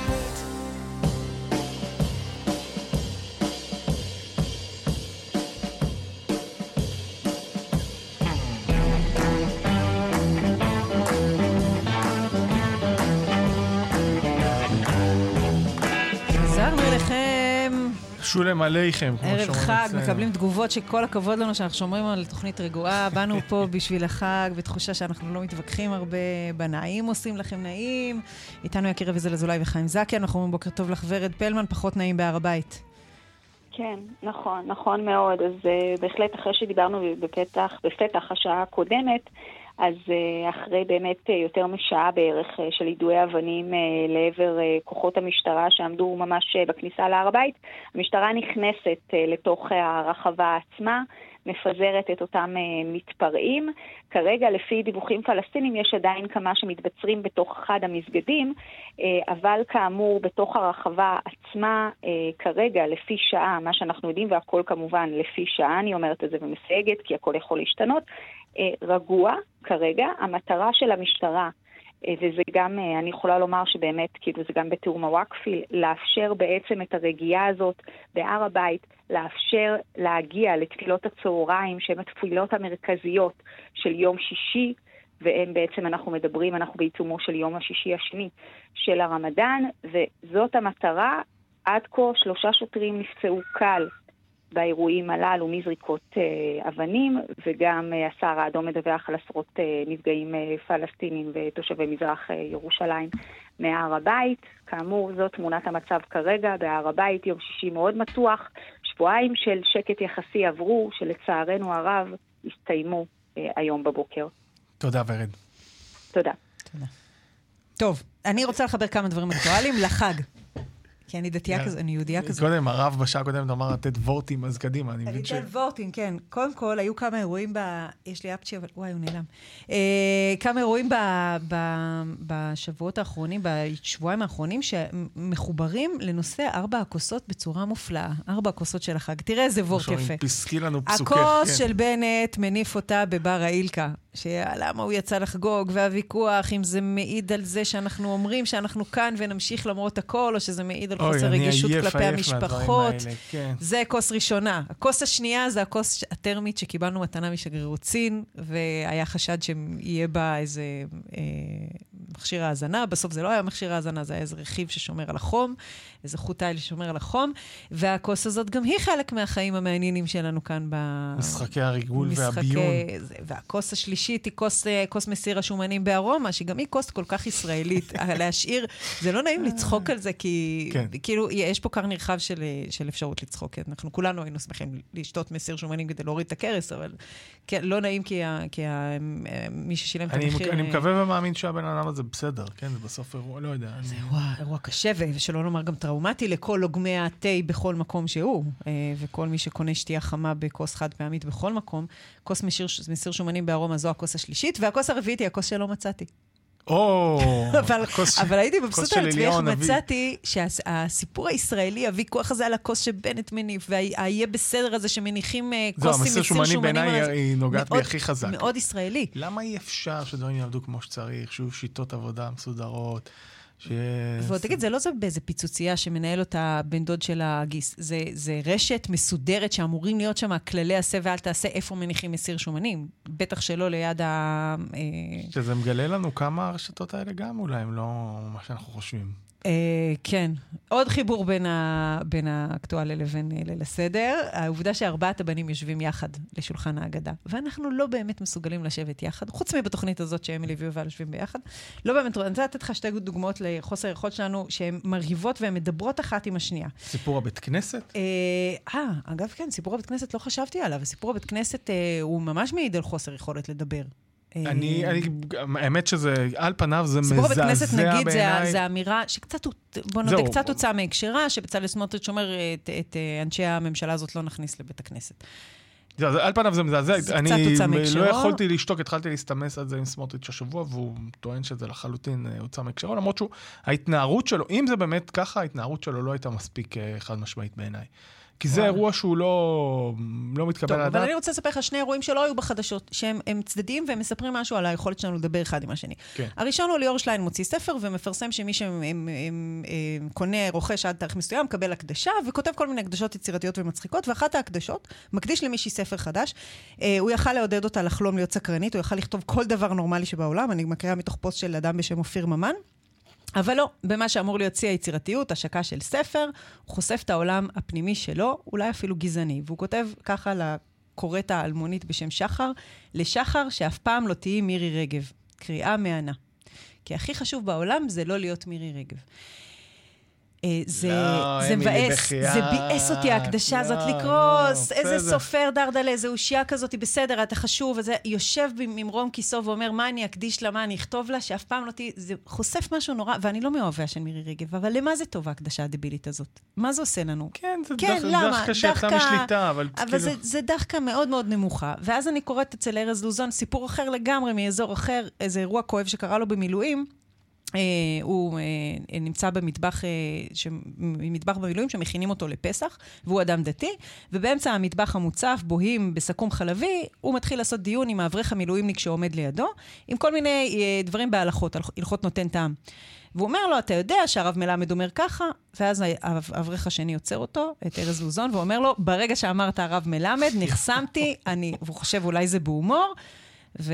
או אפשר להמשיך את הוויכוח ההלכתי, אבל הוא לא מוכן להמשיך לדבר איתו, וארז כותב, היו לי הרבה ויכוחי מילואים ב-23 שנות מילואים, מעולם לא חטפתי כזאת מכה, עד כדי כך הגענו, לא להיות מוכנים לשמוע סברה בהלכה שתלמיד חכם, אה, לבטל דעה הלכתית ביורה דעה שתלמיד חכם, רק בגלל שאני לא מסכים לשמוע את השם הרב מלמד, זה איזה... וגם צריך לומר, למה הוא לא מסכים לשמוע? בגלל דברים שהרב מלמד עשה, אני חושב שהגדול שבהם זה שהוא פשוט נפגש עם רפורמים, נכון? זה היה... גם, יש איזה ויכוח נישתי על סוגיות שקשורות ל- ל- ליחסי אישות, משהו מאוד מאוד קטן שהרב מלמד כתגובה. כתב בשמחת הבית. זה וזה- כתגובה לכל, בסוף האירוע הראשוני הוא העניין של הרפורמים. אני, אני תופס את זה, אולי אני מוטה, אבל שהדברים האלה, שני האזכורים האלה שאתה מזכירה כאן, הם ממש בשולי השוליים. רוב האנשים חיים ביחד, החיים האלה כופים. כמובן, מי שלא מסתגר, כן? אבל החיים האלה כופים עלינו לחיות ביחד עם השונה מאיתנו, אנחנו נפגשים איתו. אתמול עוד פעם, סיפור הבית כנסת גם הגיע לאיזה פוסט של יועז הנדל, ראית את זה? או איזה, אולי זו הייתה כן, איזו כן. אמירה שלו בריאיון, כן. כן. שאנשי הציונות הדתית לא באמת היו, שירתו ביחידות קרביות, ולכן הם לא יודעים מה זה לחיות יחד. אז um, אני אוהב את יועז, אבל יחידות קרביות זה חלק מסוים מאוד מהחיים. מהרבה מאוד תחנות אחרות אתה לא יכול להתבדל. מי שמתבדל עושה בעיקר לעצמו נזק, אבל ההתערבבות, כור ההיתוך הוא כל כך בשיא שלו, הוא בשלב הרתיחה, שהם- אז הדברים האלה, בסדר, זה אנשים מסכנים, זה אנשים קטנים, אלה שלא מוכן לשמוע את הדעה ההלכתית, והסיפור הזה עם מירי רגב, כן או לא. לא יודע, המ- המיינסטרים ביום יום, את רואה אנשים שלא מוכנים לחיות אחד עם השני, שלא מוכנים לדבר, זה שלא מוכנים בהחלט הרבה להיפגש. קורה ברשתות, אבל אה, ההחרמה, שניהם מאוד נישתיות, כן? ליאור שליינים כאלה שאומרים, אל תהיי מירי נכון. רגב, זה אחוז מאוד קטן מהאוכלוסייה, אתה צודק. ואנשים שמחרימים את הרב מלמד, זה כל כך נישתי, רוב מאזיננו לא כן. יודעים על מה מדובר בכלל, לא בטח. מי זה הרב מלמד, ולא למה להחרים אותו, ולא למה להיבהל מזה מה שמחרימים אותו. ושדתי אחד מחרים דתי אחרת, בשבילם הכל נראה שכל כך שטוח כן. וחד גוני. אבל בכל זאת, אני, אני אגיד על זה משהו, כי uh, חלק מהסיפור של פסח זה היכולת לדבר. מה שחז"ל דרשו כפסח. פסח. כן, אנחנו, הפה הוא סח. והסיפור הזה שאנחנו עומדים לילה שלם שהמצווה הכי גדולה בו זה לדבר, להגיד, והגעת לבנך לספר. ויש הרבה תורות ב- ב- בחסידות ובקבלה שמדברות על זה שהגאולה, הגלות במצרים הייתה גלות הדיבור, שבני ישראל לא יכלו לצעוק. אתה, כשיש לך חסימה פה בגרון, זה המצב, מצב יותר חמור מכל טראומה אחרת, שאתה קורא לך משהו רע ואתה לא צועק אותו החוצה, אתה לא מדבר אותו החוצה. זה, זה אחד הדברים שאמרתי השבוע את דוקטור רועי אורן, חוקר קבלה, מדבר על זה, אה, שהעבדות הייתה העובדה שלא היה להם נגישות לשפה, הם לא דיברו את השפה, לא יכלו לדבר את מה שהם הרגישו, וגם המעמד שלהם היה כל כך נמוך שלא היה להם מול מי לצעוק. אנחנו יכולים, אני ואתה יכולים ללכת לבג"ץ, לא תמיד זה יעזור לנו. אבל יש לך למי לפנות ולדבר. והחירות של פסח מתבטאת בזה שאתה מתחיל לדבר, ואתה מספר את הסיפור שלך בעצמך ויושב בליל הסדר, ומתבטאת בחלק הכי גבוה של הדיבור. כי מה שקורה בפסח, היציאה ממצרים, זה שבני ישראל מתחילים לשיר. ושירה זה הפואטיקה, זה הדיבור שלו, זה השתכללות של היכולת שלך לדבר. אנחנו וואו, יוצאים את ממצרים. מרשימה אותי מאוד פה. יוצאים, לא, זה אז- דברים ששמעתי שוב מדוקטור אה. אני- אה, האמת שאני מכיר אותו, איש יקר. אה, הביטוי הכי גבוה של השפה, וזה מדבר מתוך החלקים הכי עמוקים של הנפש, זה השירה הזאת, שירת הים, והיציאה ממצרים, שירת הים קורית כמובן עוד שבוע, נכון? בשביעי של כן. פסח זה חציית הים, אבל זה, זה מוביל לשיא, כאילו השיא של הדיבור זה, זה, זה הדבר הזה, ושבקבלה מסתכלים על, על פסח כגאולת הדיבור, איך אתה גואל את הדיבור שלך. באופן כללי, ה- ה- בפסח הפה משמש ל- להרבה דברים, גם האכילה של המצה יש בה סיפור, כאילו אתה צריך, אתה, אז לא, אז את אוכל לוקחת את כל... המצווה. אה, אבל נקודת המוצא שלך לכל הוורט החשוב זה הזה... שאנחנו צריכים ללמוד לדבר. כן. אנחנו צריכים ללמוד לדבר, וזה לא קורה בעולם שבו הרשתות החברתיות אה, מחייבות אותנו להיות במחנות, וזה זה, זה הכיף. תשמע, אני רואה על עצמי, כשאני מעלה פוסט שהוא, יש בו איזו אמירה לעומתית, הוא חזק, הוא רץ, הוא ויראלי. כשאני מעלה אמירה מורכבת של גם וגם, זה לא עובד, לא מצליח. זה לא מצליח בעולם ש... אבל בעולם שאתה תשב עם בן אדם בסלון ותדבר איתו ותגיד אמירה מורכבת, זה כן יצליח. אבל אני חושב שיש יש מקום מאוד גדול, אני לא יודע על האמירות המורכבות, אבל תעלי משהו של מעשה טוב. הנה, כל המעשים הטובים שהזכרת בשעה הקודמת אה, אצל משפחת מעודד. זה, זה סופר ויראלי, נכון? אנשים גם רוצים, הם מחפשים את הטוב. אני לא. יודעת, אני יודעת שסטטיסטית בכל מערכות העיתונים בעולם זה נוסה, לעשות לא, מהדורת ברור, החדשות כן, הטובות, וזה, אנשים לא צורכים את זה, כי לצרוך חדשות רעות מעורר אצלנו איזה, לא נעים להגיד, בלוטת עונג פנימי, זה דורך, מפעיל לנו את בלוטת העונג. נורא. לא, בסוף בני אדם אוהבים לצרוך חדשות רעות, כי זה נותן להם להרגיש יותר בטוחים. כשאתה רואה פיגוע ורצח ושוד, אתה מרגיש מאוד נוח בבית המבוצר שלך. כשאתה רואה אה, משפחה שחסר לה משהו במקרר, אתה מרגיש מאוד עשיר עם המלפפון שלך במקרר שכבר העלה פרווה, כן? אתה מרגיש בסדר עם עצמך כשאתה רואה דברים רעים. כשאתה רואה דברים טובים, מה אתה חושב על עצמך? אז אני אגיד לך אני מה, לא מספיק הרבה טוב. פעמים יוצא לי אני, ב- לא, אני לא כמוהם, אתה רואה משפחה שמאמצת חיילים בודדים, ומשפחה, ההוא שתרם כליה, אתה מרגיש פחות טוב עם אבל עצמך. לא, אבל אני חושב שזה דווקא מעורר השראה, מניע לפעולה. אני הרבה פעמים מתמודד עם הטענה הזאת כלפ... אה, כעיתונאי, אנשים אומרים לי, למה מה זה? אתם לא למה- מפרסמים כן, למה דברים אתם מפרסמים טובים? טובים? כי אתם לא קוראים את זה, זה הסיבה שלא לא, מפרסמים אז דברים אני טובים. חושב שהסיבה היא לא בכלל בהכרח הדבר הזה. אני לא מתעסק בשיקולי רייטינג, אלא במקום, במהות של, מהותה של התקשורת ושל העיתונות. כן, יש קלישאות של כלב השמירה של הדמוקרטיה, אה, אבל היא באמת לחפש את האזורים החשוכים ולהאיר אותם. אז בגלל זה היא עוסקת בזה. היא לא עוסקת, כמו שאתה לא הולך לשוטר ואומר לו, למה אתה לא מחבק עצים ומעביר זקנות את הכביש, אלא מחפש את העבריינים, אז ככה התקשורת והעיתונות אמורות... אגב, אפשר להגיד את זה על המשטרה. יש משטרות בעולם שמחב... שמעבירים זקנות את הכביש, וכשאתה רואה שוטר, אתה יודע שאתה יכול לבקש ממנו עזרה, סיירת המתנדבים של הפנסיונרים. ובישראל אתה לא מבקש עזרה כן. משוטר. אה, אז, אז זה קיים במידה מסוימת, אבל במהות התקשורת אמורה לחפש את הרע כדי להפוך אותו לטוב. אה, אני מסכים עם מה שאת אומרת, שגם אנשים נמשכים לזה, וברור שזה אולי יותר מוכר ויותר רייטינג וכאלה, אבל אם מסתכלים מלמעלה על האנושות, בואי עזבי את האנושות, נדבר על הציבור הישראלי. וואלה, איזה אירועים מטורפים קורים כאן, של התנדבויות, גיוס, כמה מעשים ראיתי מסביבי של גיוס כסף עכשיו לאנשים, סלים לחג, התנדבויות, הלכו לאסוף מוצרי מזון בכניסה לסופר. את לא מוצפת כן, בדברים כן, האלה? כן, כן, כן, כן, יש רק איזה נקודה, בוא נגיד בסוגריים, בכוכבית, יש איזה נקודה של התבגרות שבה אתה אומר, זה לא רק אנחנו היהודים, הרי אנחנו תמיד אומרים את זה על עצמנו, אה, רק בישראל יש את הערבות ההדדית הזאת, רקפות בין הפרחים.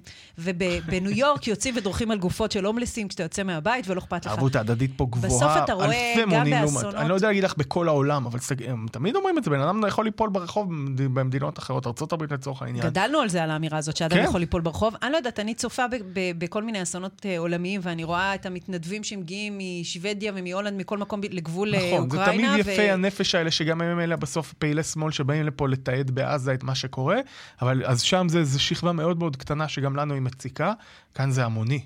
כאן וואלה, זה המוני. וואלה, מה אתה אומר? הייתי השבוע בדימונה. אין עלינו. לא, באמת, אין על העם שלנו בעולם. לא, הייתי, השבוע התגלגלתי לדימונה בדרך חזרה מאילת. אמרתי לך שהייתי באילת השבוע באומץ לב גדול. אה, התגלגלתי לדימונה, אמרתי, אתה יודע, עכשיו נדבר על הקלישאות, אבישי בן חיים, ישראל הראשונה, ישראל השנייה. איזה עיר מתוקה, באמת. אני עמדתי שם בחנות, קניתי חולצות. כן. כל העולם נהיה חבר שלי בתור, מדברים, מקשקשים. זה לא תופעה עולמית, זה באמת לא תופעה עולמית. אני חושב שהיא באמת נדירה לישראל. אה, יכולים להיות מקרים כאלה ואחרים, אבל כמשהו גורף, כן, הרגע הכי מגניב זה שאתה הופך להיות חבר של ישראלים בחו"ל, ומדובר גם בערבים, שבארץ נגיד לא היית, נגיד פלסטינים, אתה לא, לא היה לך שום עניין איתם, לא היית... לא, לא זכיתי לתופעה הזאת. לא, אתה כן, אתה מוצא את עצמך, יושב איתם, נהנה, מעלים מורקים משותפים מחבר... מהמחסומים שאתה חייל והוא... ואתה מתנחל והוא הפלסטיני ליד. אה, כן, יש, בסדר, כן, יש עלינו בקטע הזה של הערבות. אה, טקס המשואות, את ערה אה, להתפתחות של האירוע? יופי של דבר, כן, מדהים. כיף. אני חייב לומר לחילי טרופר... יופי של דבר, אתמול פורסם על אה, שבו, הבן, נכון. הבן של משפחת שבו, כן. שנפצע קשה בפיגוע ונקטעה רגלו, והוא הפך להיות אלוף ישראל ומתאמן אולימפי, ו... ככה ספורטאי רציני, בכלל רצף האנשים. אחד, אחד, מפקד הימ"מ, אני, אני שולף מהראש. אבל אה, וואלה, אורי, הנה. אה, אורי בנקי, אביה של שירה בנקי ורעייתו, שכחתי את שמה, אה, וזה עורר גם תשומת לב ציבורית, לפחות במגזר, כי אחד מרבני החרד"לים, אושיה כתב להט"ביסטן, על זה שהוחלט להעניק להם את היכולת. מה תמיד יש שם כאילו... הוא באמת לא, לא מייצג. אז בני הזוג בנקי מקבלים כבוד ועיקר ואהדה והערכה בכל המגזרים. איפה השם שלהם? אנשים שפועלים אה, בדיוק לטובת הרב. אורי ו... תכף יכתבו לנו איך קוראים. אה, אז אני אורז אבל את כל טקס המשואות, באמת שלא תכננתי את זה, והנה, את רואה, גם בהצתה מאוחרת, ביחס למה שאמרת על מירי רגב. הטקס הזה, אמנם מירי רגב, מבחינת האיוש של המסיעה המשואות, הייתה תמיד, אה, אני חושב, בסך הכל בסדר, אני לא יכול כרגע להגיד על דברים אה, מורכבים. היה שם אבל מימד גדול יותר של פופוליזם, ובעיקר הכנסת הפוליטיקה לתוך הדבר הזה. נכון. חילי טרופר, בינתיים, לפחות עד כה, בואי נראה כמה פריימים יהיו של המצלמות עליו תוך כדי הטקס, זה, זה מעיד משהו, כן? כמה הוא מחייב את הבמאים להראות אותו. אני מעריך ומשער שלא, שמעט מאוד עד כדי בכלל לא. אנשים מבינים שהם לא הסיפור, וואלה, זה משהו יפה מאוד. לראות את זה, אנחנו יודעים שראש הממשלה יגיע לטקס, אבל לא יוכנס באיזה מסדר כבוד, לא יוכרז שמו, בטח לא ייתן איזה נאום ארוך וטרחני. זכינו גם בקצת שקט לצד כל הבלגן שהממשלה הזאת עושה לנו. יפה, כן, יש כמה דברים טובים שהממשלה הזאת עושה לצד כל הבלגן, נכון. מה? עשיתי ככה עם היד, זה אומר ששומעים עכשיו או מוזיקה או פרסומת, אנחנו לא לגמרי יודעים מה. כן, הופה.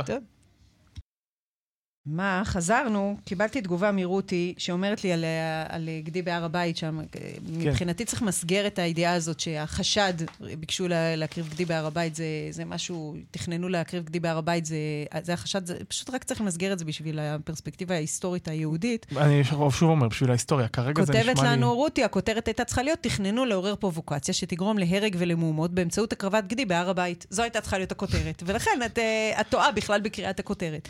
אמ, אני, אני מרגישה שיש משהו בהר הבית, שאם אנחנו נהיה בו, אם אנחנו באמת נשלוט בהר הבית, היום אנחנו לא שולטים בהר הבית, למי שלא יודע, יהודים לא יכולים, עכשיו ברמדאן צמצמו את שעות, כמובן, כן. כדי לעשות סדר, מצמצמים ליהודים את שעות הכניסה להר הבית, הם תמיד משלמים את המחיר. בטח שיהודים לא יכולים לא להתפלל ולא לשתות מים על הר הבית, כי אז אתה צריך לברך, ולא לעלות לא עם טלית ולא עם שום סממן יהודי. ו... ו... אני חושב שבהיבט של תפילה יש איזו הקלה, איזו הטבה. יש איזו הקלה קטנה, ב... וזה בעיקר שינוי מאז ארדן, אה, כ... כשר ביטחון. הוא ניקה שם את המורביטת אה, והמציקים, אבל עדיין, ההצקות ליהודים הם כאילו ברירת המחדל הברורה מאליה, נכון. וערבים לא משלמים שום מחיר. אני רוצה להגיד עוד משהו, שאתה רואה תמונות, ואתה גם מסתובב בהר הבית ורואה את זה פיזית, ש... אנחנו מגיעים להר הבית בכזאת יראת קודש מטורפת, ברעד, הולכים יחפים, בלי עתיק עלינו, באמת הרגשה של מקום מקודש. ואתה רואה שהשכנים שלנו מתפרעים וזורקים אבנים, והמקום הזה הוא מקום שהם מאפשרים לעצמם להילחם בו, או להילחם עליו, לא יודעת, אנחנו במקום הזה הולכים כל כך יראים. כל מי שמגיע להר הבית רואה את, את הילדים המשחקים כדורגל, ואת המשפחות עם הסנדוויצ'ים, ואת התחושת אה, לונה פארק הכללית. וכשאתה מסתכל בחדשות על ה... על החילול של הר הבית באלימות, זה, זה פשוט מראה שהם לא באמת חושבים שהמקום הזה קדוש. אם אתה חושב על, של, על, על מקום, אם אתה מבין את הדבר הזה קדושה וממש ירא מתוך מקום, אתה לא מתנהג ככה במקום כזה, אתה לא מבעיר שם פצצות כן, וזורק פצצות עשן. עוד דבר שאומרים תמיד, כן, שמשתחווים למכה ומפנים את ישבנם ל... אבל אני אומר מעבר לזה, לאט-לאט, כן? אנחנו צריכים יותר ויותר להעמיק את האחיזה שלנו שם. אבל הקשר בין הדברים, בין זה שיש עכשיו התפרעויות כן, בגללם, כן, האשמת הקורבן לא, לא הייתה יותר מוחשית. בואו לא נגיד רגע מה זה האשמת הקורבן, כן. כן. קורבן פסח. האשמת הקורבן לא הייתה יותר מוחשית מזה. כשאנחנו מדברים על אה, אה, אירוע אלים שלא מחפש נימוקים, ויש כל כך הרבה מי שקושר את זה בקלות לרצון של כל מיני שלושה מוזרים להקריב קדי בהר הבית. בקיצור, לאט-לאט. עם הגדיים. כן, בואו נתחיל עם אנשים ונעבור... אה, טוב, אבל אנחנו בענייני הפסח, ערב חג, אנחנו אומרים בוקר טוב לך, דוקטור יושי פרג'ון. בוקר אור. מרצה לתנ"ך מאוניברסיטת בר אילן וגם מהמכללה האקדמית הרצוג, ואנחנו רוצים לדבר איתך על משה רבנו. זה אחד הנושאים הכי מעניינים שיש. מה, זה, זה אחת הדמויות האהובות בתנ"ך?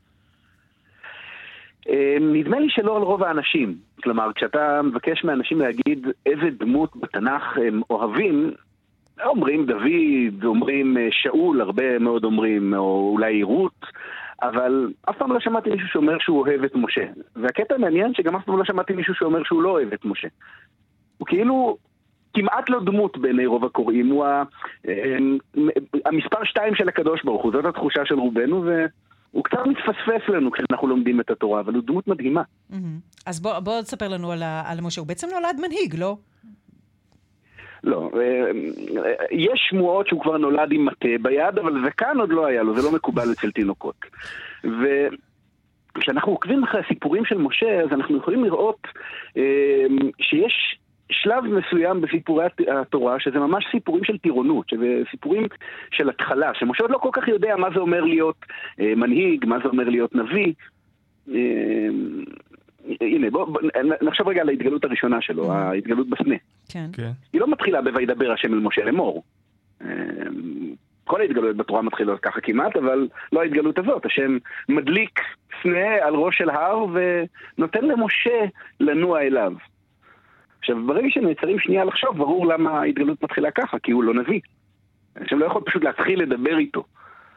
גם חז"ל כבר שמים לב לזה, ויש להם מדרש שאומר שבשעה שנגלה הקדוש ברוך הוא על משה, טירון היה משה לנבואה. כלומר, הוא עדיין היה ביטוי נורא יפה, נכון? כן.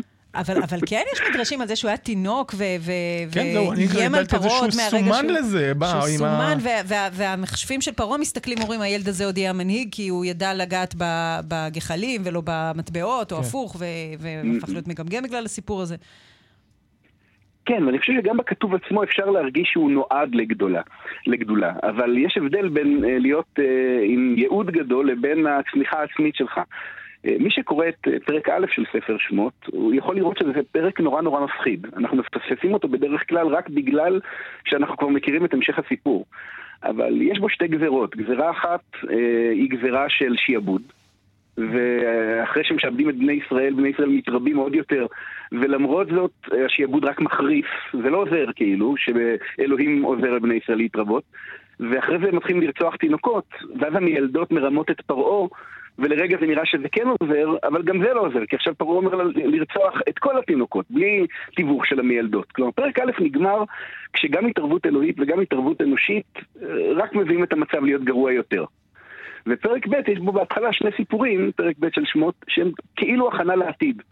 כשהילד ההוא ניצל, הילד שניצל, ואז פתאום מקבל את השם משה, וכל, וכולם שומעים על תינוק אחד ישראלי שגדל בחסות של בת פרעה, זה לא הצלה באמת של התינוקות של בני ישראל, וזה פיסת אור קטנה בתוך האפלה. יש תינוקות שיכולים להינצל. Mm-hmm.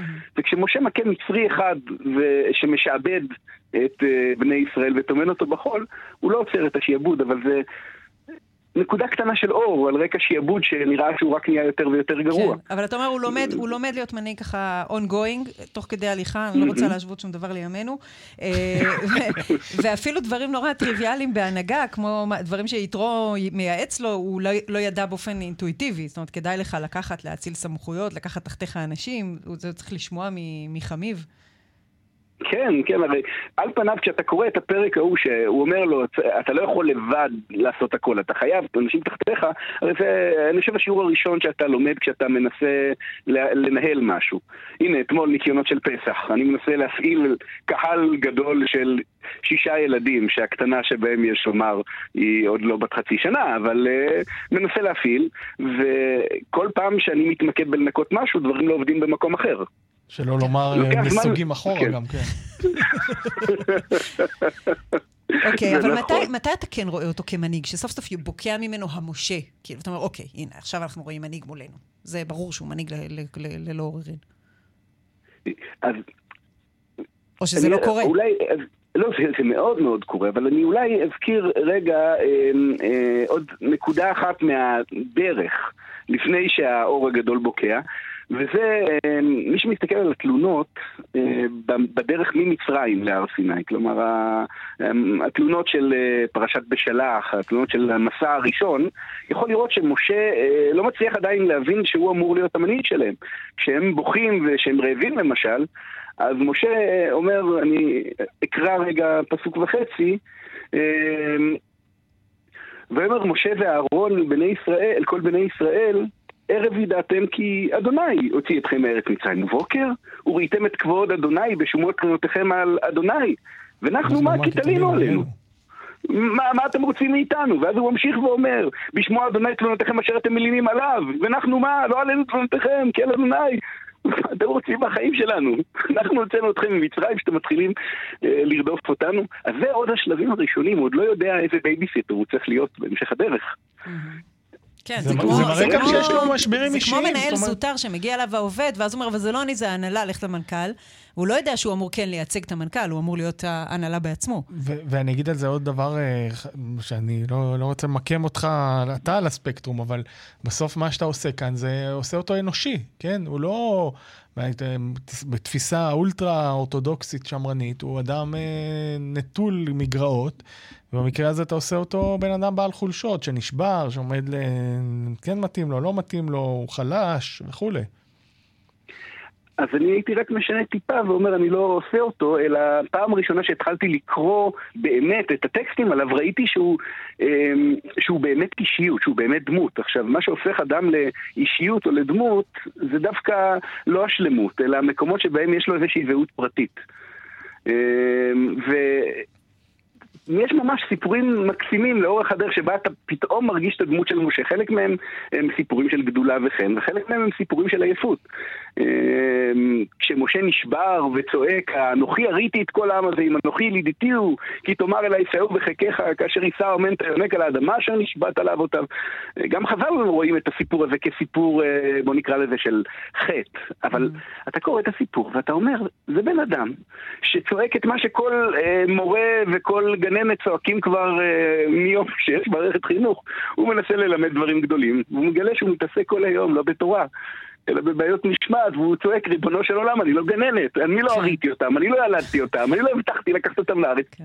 עזוב אותי, לא על זה חתמנו. זה רגע מקסים שהוא פונה, הוא פונה לקדוש ברוך הוא ואומר, אני לא יכול איתם יותר, זה, כן. זה רגע נהדר. בסוף, בסוף, הוא זה שיושב וכותב את התורה. הוא זה שמשאיר את החותם, נכון? כן, כי בעצם כשאנחנו מסתכלים על התמונה הגדולה של משה, אז יש, יש לו מחזור חיים שהוא מחזור חיים של כל דמות גדולה. כלומר, הוא בהתחלה לומד, אחרי זה הוא נמצא בשיא שלו, ואחרי זה יש אה, את הסיפורים שבהם הוא, הוא מודח מההנהגה. אבל זה מתאר את התנועה של מספר שמות עד ספר במדבר. ספר דברים הוא, הוא כאילו ספר לא צפוי בתורה. כי אין בו סיפורים, השם כמעט לא מתגלה. זה ספר של נאומים. ואם אני צריך לנסות לסכם את מה, מה שהספר הזה אומר, משה אומר, כשאני הייתי המנהיג שלכם, כמה פספוסים קרובים היו שעוד רגע אחד אתם מושמדים, וברגע האחרון הצלחתי לעצור את זה. מה יהיה כשאני אמות? כאילו חבל על הזמן, לא, לא עומד להמשיך לשום מקום. ולכן הוא נואם נאום שהמטרה שלו היא לתת את כל התמונה של התורה לישראל, ומצווה אותם עוד שני דברים. הוא מצווה אותם לכתוב אותה, כלומר, אה, יש מצוות כתיבה שהן מיוחדות דווקא לספר דברים, וגם שורש למד, אני חושב שהוא מופיע בכל התורה רק בספר דברים. חובה, הוא אומר, את הנאום שכתבתי זה לא יעזור כשהוא יישב בספר. אתם חייבים ללמוד, אתם חייבים לשנן את זה לבנים שלכם, ומה שהופך אותנו בעצם, במובן מסוים, מעם של התגלות, לעם של ספר, לעם של לימוד תורה, זה החומש החמישי של התורה שהוא שהוא, אני אגיד, החומש הכי קשה לאבד לילדים, אני כתבתי את הפרשה לילדים, וכולם שאלו אותי, איך התמודדת עם ויקרא, ספר כוח משעמם, קורבנות, קורבנות. הספר של ויקרא היה קל, כי זה הארי פוטר כזה, אש יורדת, אוכלת את הקורבן, זה, דברים קורים. ספר דברים היה קשה, דפקתי את הראש בקיר, איך מנגישים את זה לילדים, לא קורה בו כלום. אה, כן, אה, אה, אבל חייבים, אנחנו ממש לקראת סוף סיום, אנחנו חייבים להגיד מילה על הרגע הזה שבו הוא מנפץ, שמשה עומד ומנפץ את, ה, את הלוחות הברית כשהוא רואה את העם מסתובב סביב העגל וחג בצהלות סביב העגל. זה הרגע שבו הוא ממש יוצא מאורו ונראה ככה, נראה לנו לראשונה כאדם מאוד מאוד גדול ומתנשא מעל העם? אני חושב שזה חצי מתוך התמונה השלמה, אבל כן, כלומר, צד אחד אה, זה שהוא עומד מול השם שאומר לו, הניח לי ואיחר אפי והם ואכלם, והוא עוצר אותו. הוא אומר לו, אני לא מניח לך, אל תשמיד אותם. ורגע אחרי זה הוא יורד למחנה, ואז כתוב, ויהי חרף משה, ואשלך מידיו את הלוחות. עכשיו, זאת אומרת, לפני שנייה אמרת לקדוש ברוך הוא, על זה לא צריך לכעוס. למה השם יחרה אפך, ועכשיו שובר את הלוחות ויהי חרף משה? ואז את מבינה שהוא מפנים באופן עמוק את המשמעות של להיות מתווך. להיות מתווך זה אומר שכשמשה נמצא על ההר מול השם, הוא המייצג של העם, הוא המייצג הכי חזק שהעם יכולים לקוות. אבל כשהוא יורד למחנה, הוא הפנים של השם. ואם השם כועס, אז אלה הפנים של משה כלפי העם. זה כמו מחנך שיש לו תלמיד, והוא רץ להנהלה ואומר, יש לו פוטנציאל, הוא יכול, תנו לו צ'אנס, אבל כשהוא חוזר אליו, הוא חוזר ואומר, תשמע, אתה ככה מלעוף, מילימטר. אתה חייב, אם אתה לא תופס את עצמך עכשיו, נגמר הסיפור. ההבנה הזאת של משה, שהוא עם שני פנים, זה, זאת, אני חושב, אולי ההבנה הכי עמוקה שמתווך יכול להגיע אליה. יפה. יפה מאוד. מילה על, אמילי, ביחס למה שאמרת, מנהיגים שלנו היום לא יכולים להראות חולשה ולו לרגע. אין להם את הפריבילגיה הזאת. אה, ברור שהם יודעים עליות וירידות נפשיות, מצבי רוח, חוויות, עומס וזה. אבל את הנמאס לי הזה הם לא יכולים להראות, נמאס לי מכם כבר. לשנייה אחת לא. דוקטור יושי פרג'ון אה, מאוניברסיטת בר אילן והמכללה האקדמית הרצוג, תודה רבה. חג שמח. היה מעניין מאוד. בשמחה, חג שמח. להתראות. מה, חזרנו, כן. אה, טוב, אנחנו עכשיו נדבר קצת על יין, לא? יאללה. כדאי קצת להקליל, דיברנו על משה רבנו. אתה הולך לתת ארבע כוסות יין ב... בתירוש, בתירוש, ניתן כן. בתירוש. בוקר טוב, דוקטור ישי נצר. בוקר טוב, אמילי, בוקר טוב, עמיחי. שלום וברכה. אתה חוקר בכיר במו"פ אזורי מזרח באוניברסיטת אריאל. אתם אה, עושים אה, ניסויים מדעיים אה, לגבי אה, איכות של יין. אה, תסביר לנו על זה. מה זה ניסויים אה, מדעיים? טוב, אז אה, אני חזרתי, האמת, לפני שבועיים מצרפת, אה, בורדו, אה, בירת היין האירופאי. ואתה מדבר עם אנשים שם ועם עניינים ממש מובילים בתחום הזה, והחבר'ה אומרים לך, תקשיב, האיכות של היין הסופית שנמצאת לך בתוך הבקבוק, בסופו של דבר נגזרת 80 אחוז, וזה הגדרות שלהם, ממה שקורה בעצם בכרם. כלומר, התהליך שקורה לענבים כשהם מגיעים הוא בעצם התהליך הסופי. אנחנו, אנשי הכרמים, ככה אוהבים טיפה לעצבן את הייננים ולהגיד להם, חבר'ה, אל תקלקלו את הענבים שאנחנו מביאים לכם. כלומר, מה שקורה בשטח, מה שהכורם עושה, ומה שהצרפתים קוראים טרואר, אמילי, את יכולה לנסות להגיד את זה בצרפתית? לא, אני לא. טרואר, יש לי רקע, כן. טרואר. אבל בעצם מכלול הגורמים ש, שמשפיעים על הענבים או על הגפן בכרם, בעצם קובעים לנו את uh, מרבית האיכות של היין הסופי. שניית שאלת ביניים, מה, מה זה אומר בעצם האיכות? אני הולך לפי הטעם, יכול להיות יין ב-40 שקל לבקבוק. ולא חייב ב-4,000. איך אתם, מה, מה הפרמטרים שלכם בכלל לאיכות? אז א' כל, ברמה העממית, אם היין טעים לך, אז הוא טעים לך, ואם שווה לך לשלם את הכסף הזה, אז שווה. אז זה ברמה העממית. אבל אנחנו לצרכים מחקריים צריכים ממש לתת ציונים סופיים ליין. אז אנחנו מקבצים אלינו צוות של ייננים שאנחנו גיבשנו אצלנו, חבר'ה שמגיעים מהתעשייה, והם עובדים על פי טפסים אה, או סטנדרטים בינלאומיים של ה-OAV, זה ארגון היין והגפן הבינלאומי, וממש מדרגים כל דבר ודבר, אם זה ארומה, אם זה ריח, אם זה טעמים, אם זה אפטר אה, טייסט, אה, את הטעם שנשאר לך אחרי שאתה טועם את היין, ובעצם נותנים נקודות. עכשיו, אנחנו מקיילים את החבר'ה האלה, כלומר, ממש עוברים איתם על כמה עינות שאנחנו סגורים על הציונים שלהם, תכף נדבר על הציונים שלהם, והם מדרגים לפי הדבר הזה. עכשיו, כמובן הטעימה היא טעימה עיוורת לחלוטין, mm-hmm. ואנחנו גם בודקים את התואמים שלנו. כלומר, אני בהחלט בתוך טעימה של 20 עינות, אני יכול להכניס פעם או פעמיים את אותו יין פעמיים. עכשיו, אם אותו טועם נתן פעם אחת 84 ופעם אחת 87 לאותו יין, אז אני יודע ש... נהדר, והתוצאות קרובות, כי זה, זה סופרמן, כי בסוף כל המדע הזה שאתה מדבר עליו הוא מדע שהוא אישי, הוא לא איזה משהו אמפירי ש... טעם וריח, אומר עמיחי. זה, זה נכון, אבל התואמים המקצועיים הם, הם מכונות. הם פשוט מכונות, די. יש לנו כמה שאנחנו סומכים עליהם, והם פשוט פוגעים טוב, פונק, אז יש דבר כזה איכות אובייקטיבית של יין. עכשיו, בוא נחזור כן, רגע לשלב הקרן. כן, אבל אפשר, יש גם מכונות, יש גם מכונות, יש גם במעבדה, אפשר לבדוק צבעים, אפשר לבדוק ארומות, כלומר, יש בהחלט וואלה. מכונות או מכשירים מדעיים שמגבים לנו את מה שאנחנו תואמים, מה שנקרא בטעימה האורגנולפטית, בטעימה המקצועית. יפה, אוקיי. עכשיו, אז אתה בוא נחזור רגע לשלב של הכרם, כי אני, אני זוכרת שיחות איתך, אתה בעבר גם התראיינת אצלנו, שאתם מטפטפים במזרק טיפות סוכר שמודדים אותם לתוך השורש של ה... של ה... איך קוראים לזה? עץ שיח? של העצה. של העץ גפן? לא, זה עץ? לא טיפות סוכר, לא, לא טיפות סוכר, אלא טיפות מים. טיפות מים, מדודות וספורות. הכלי, שלנו במדינת ישראל. כשאתה הולך לצרפת, אתה אומר, אוקיי, שנה הזאת הייתה, היה בציר מעולה. למה היה בציר מעולה בשנה הזאת, ובשנה הזאת היה בציר גרוע? כי הם בעצם לא יכולים להשקות. יש להם טרדיסיון, טרדיסיון, טרדיסיון, מסורת, מסורת, מסורת, והם לא זזים מהמסורת. אנחנו, שאומנם יש לנו מסורת של 3,500 שנה אה, בגידול יין, אבל המסורת הזאת נקטעה.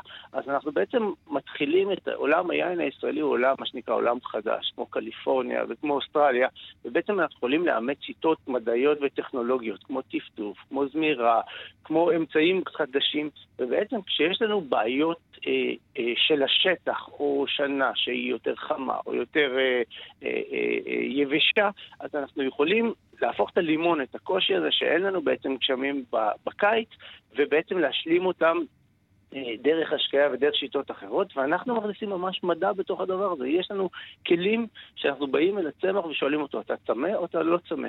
ואנחנו יודעים ממש בשביל יין כזה וכזה, באיכות כזאת וכזאת, איך וכמה להשקות, וכמה לזמור, וכמה לדלל. וזה ממש מדע, ברמה של מדע מילימטרים, שלם. נכון? המים נמדדים ממש ב... ב... בר... ברמה של, של 50 קוב, שזה עלות של 100 שקל לדונם, אתה יכול לעשות יין שהוא מעולה, ו... ובאותה מידה אתה יכול פשוט לקלקל את האיכות של היין, אתה יכול לתת יותר מדי מים לגפן, הענב מתהפך, מתדלדל, והאיכות של היין יורדת. אז בעצם יין אבל... צריך פחות מים, הענב צריך פחות מים כדי שהענב יהיה איכותי יותר ליין? צריך להצמיא את הגפן במידה מדויקת. כדי לשפר את היין. אתה יודע, זה, זה מרפרק כל כך הרבה דברים בפסיכולוגיה ובחיים שלנו, כן? כן. ש, שכאילו מצמיעים אותנו קצת, ויוצא מאיתנו עושה... משהו יותר טוב כשמצמיעים אותנו.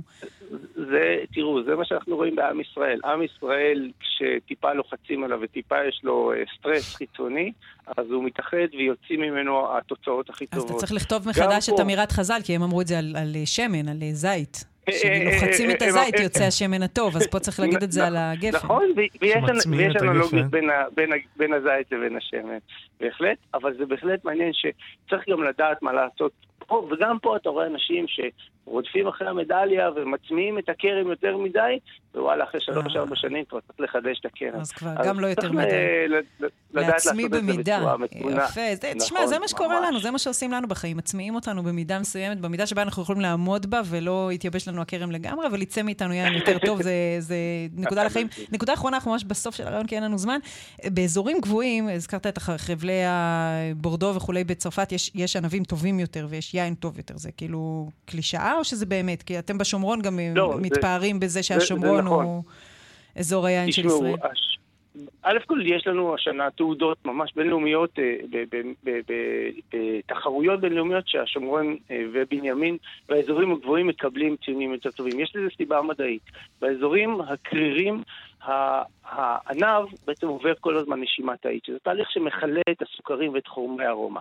במקומות שהלילות הם יחסית קרירים וגם הימים הם לא מאוד מאוד חמים, אז חומרי הארומה שהענב מייצר אה, אה, לא מתכלים. ולכן אנחנו באמת רואים את האזורים של צפון רמת הגולן, את השומרון הגבוה, את הר ברכה, את אזור אה, פסגות, את האזורים הגבוהים ואת אזור הגליל העליון שמקבלים בעצם את הציונים הטובים ביותר, ולכן שם אנחנו באמת אה, אה, נפעיל קצת יותר סטרס כדי לקבל את הבסט של הבסט מהאזורים האלה. טוסקנה של המזרח התיכון. יפה מאוד, דוקטור... נשאר דוברת מועצת יש. דוקטור ישי נצר, תביא לנו פעם הבאה משהו לטעימה פה כן. תוך כדי שידור. אה, לחלוטין, אני אביא לכם, ואני קורא לכל עם ישראל, חבר'ה, אתם יודעים, השנה קצת יש בעיות בבתי כנסת, כולם לקפוץ לבתי כנסת ולהגיע, לא משנה אם הגודל הכיפה, גם אם מבריקה ולא מבריקה, ובסוף התפילה אפשר לפתוח בקבוק יין ולעשות קידוש והכל סבבה. את זה צריך לקחת מחלק מבתי כנסת הספרדים, שיושבים ושותים קצת יותר ערק לפני התפילה. אה, דוקטור ישי נצר ממו"פ אזורים מזרח באוניברסיטת אריאל, תודה רבה. תודה. יאללה, בכיף, שיהיה חג כשר ושמח. חג שמח. חור בהשכלה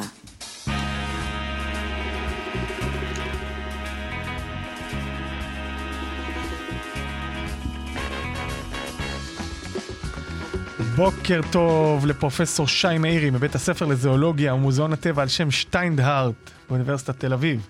בגלל זה אמרתי לומר את זה, בגלל הקדמה ארוכה. שלום לך. אמ, אז אתה בעצם אה, מספר לנו שההתחממות הגלובלית, אני לא יודע איך יקרא לזה, משבר האקלים, גם בא לידי ביטוי במחקר שאתם עושים על אה, גוף הציפור? בהחלט, כן. כן, אין, אין מתאים מחג הפסח מלדבר על דיאטה, ואם כבר דיאטה, אז דיאטה של ציפורים. אה, מצאתם שהציפורים רזו בגלל המשבר הגלובלי? מצאנו שהציפורים או שרזו בלי לשנות את, את גודלן, או שהעריכו את הגודל בלי לשנות את המסה, זאת אומרת, שוב, היחס בין המשקל לגודל הגוף, אם תרצו, ירד. זה לא דבר טוב, כן? דיאטה זה משהו שבני אדם נהנים ממנו כי אנחנו אוכלים יותר מדי. Mm-hmm. לבעלי חיים בטבע זה לא מסמן אה, דברים טובים. אלא אם כן אתה ענב בכרם, שלמדנו מקודם שדיאטה טובה, לא מהאייטם הקודם.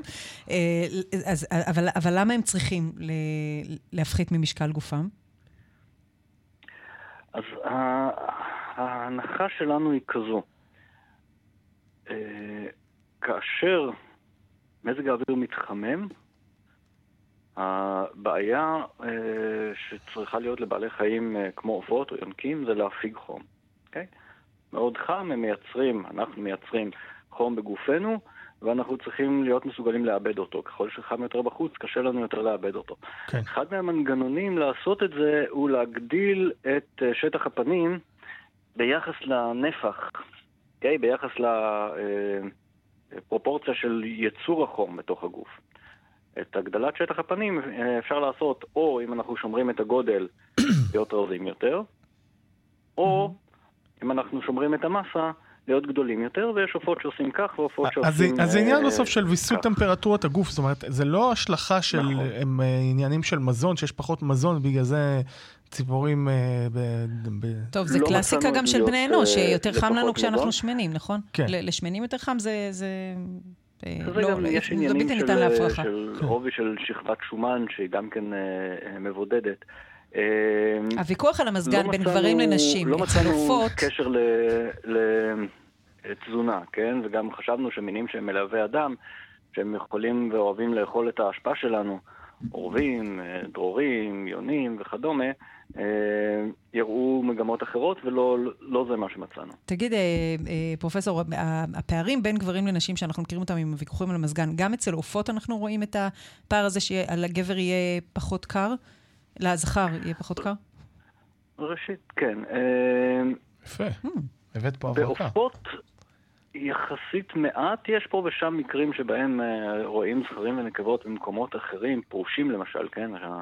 הסוג פרוש נקרא כך, כיוון שהזכרים מיישבים במקומות אחרים מהנקבות. כי נמאס להם לריב על הטמפרטורה, שעשה- כמובן. ש- שעשו במעבדה של אה, דוקטור ערן לוין, אצלנו בבית ספר לזואולוגיה, הראה שיש דברים כאלה בהחלט גם בטבע, כן? ראו את זה בעטלפים ובעלי חיים אחרים. עכשיו, כל הדבר הזה, אתם בעצם מגלים את התוצאה, נכון? אתה אומר, הציפורים משנות את גופן בגלל ה- בגלל השינוי. אנחנו מגלים, תופ... אנחנו מגלים תופעה, אנחנו מניחים, כיוון שלא, זאת אומרת, ניסינו לחפש גורמים אחרים ושללנו אותם, אנחנו מניחים שמדובר בתגובה לטמפרטורה. האם לדבר הזה גם יכולה להיות השלכה? זאת אומרת, רוב ה... יש שכבה קטנה שלא, אבל רוב האנושות מבינה שמשבר האקלים הוא בעייתי לנו, כן? אתה מגלה כאן תוצאה כביכול של משבר האקלים. האם גם משינוי גופם של הציפורים, אנחנו, האנושות עלולה להיות מושפעת מזה איכשהו? Mm, שאלה טובה. תודה בשינוי רבה. גופם של הציפורים אה, בפני עצמם, לא, כן? אבל הציפורים כנראה מושפעות מזה. אה, זאת אומרת, אה, שוב, אצלנו, כיוון שאנחנו חברת שפע, להיות אה, אה, כבדים יחסית לגובה שלנו, אם לקרוא לזה בעדינות, זה סימן לא טוב, כן? אז אנחנו כן, סובלים ה- מהשמנת כל החברות יתר. שלי בקבוצת הוואטסאפ אבל- כרגע אומרות לי, תגידי לפרופסור שאנחנו רוצות להמשיך עם משבר האקלים, אם זה יהפוך אותנו ליותר רזות, יאללה. זה לא יהפוך, זה לא יהפוך אותן ליותר רזות. אה, זה יהפוך אותן ליותר עניות ב... במגוון ביולוגי, כן?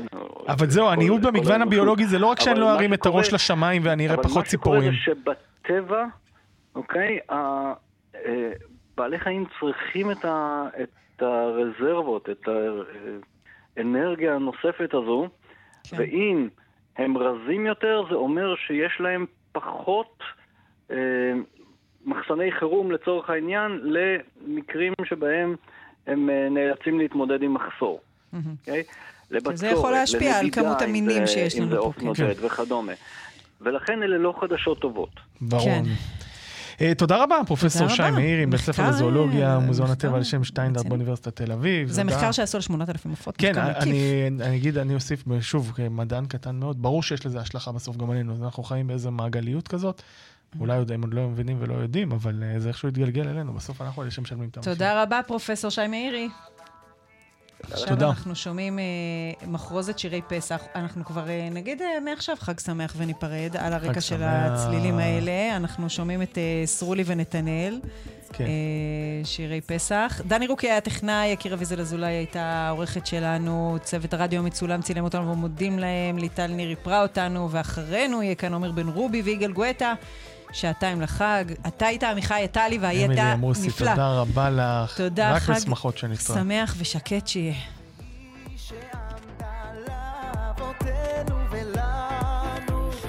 והיא שעמדה והיא שעמדה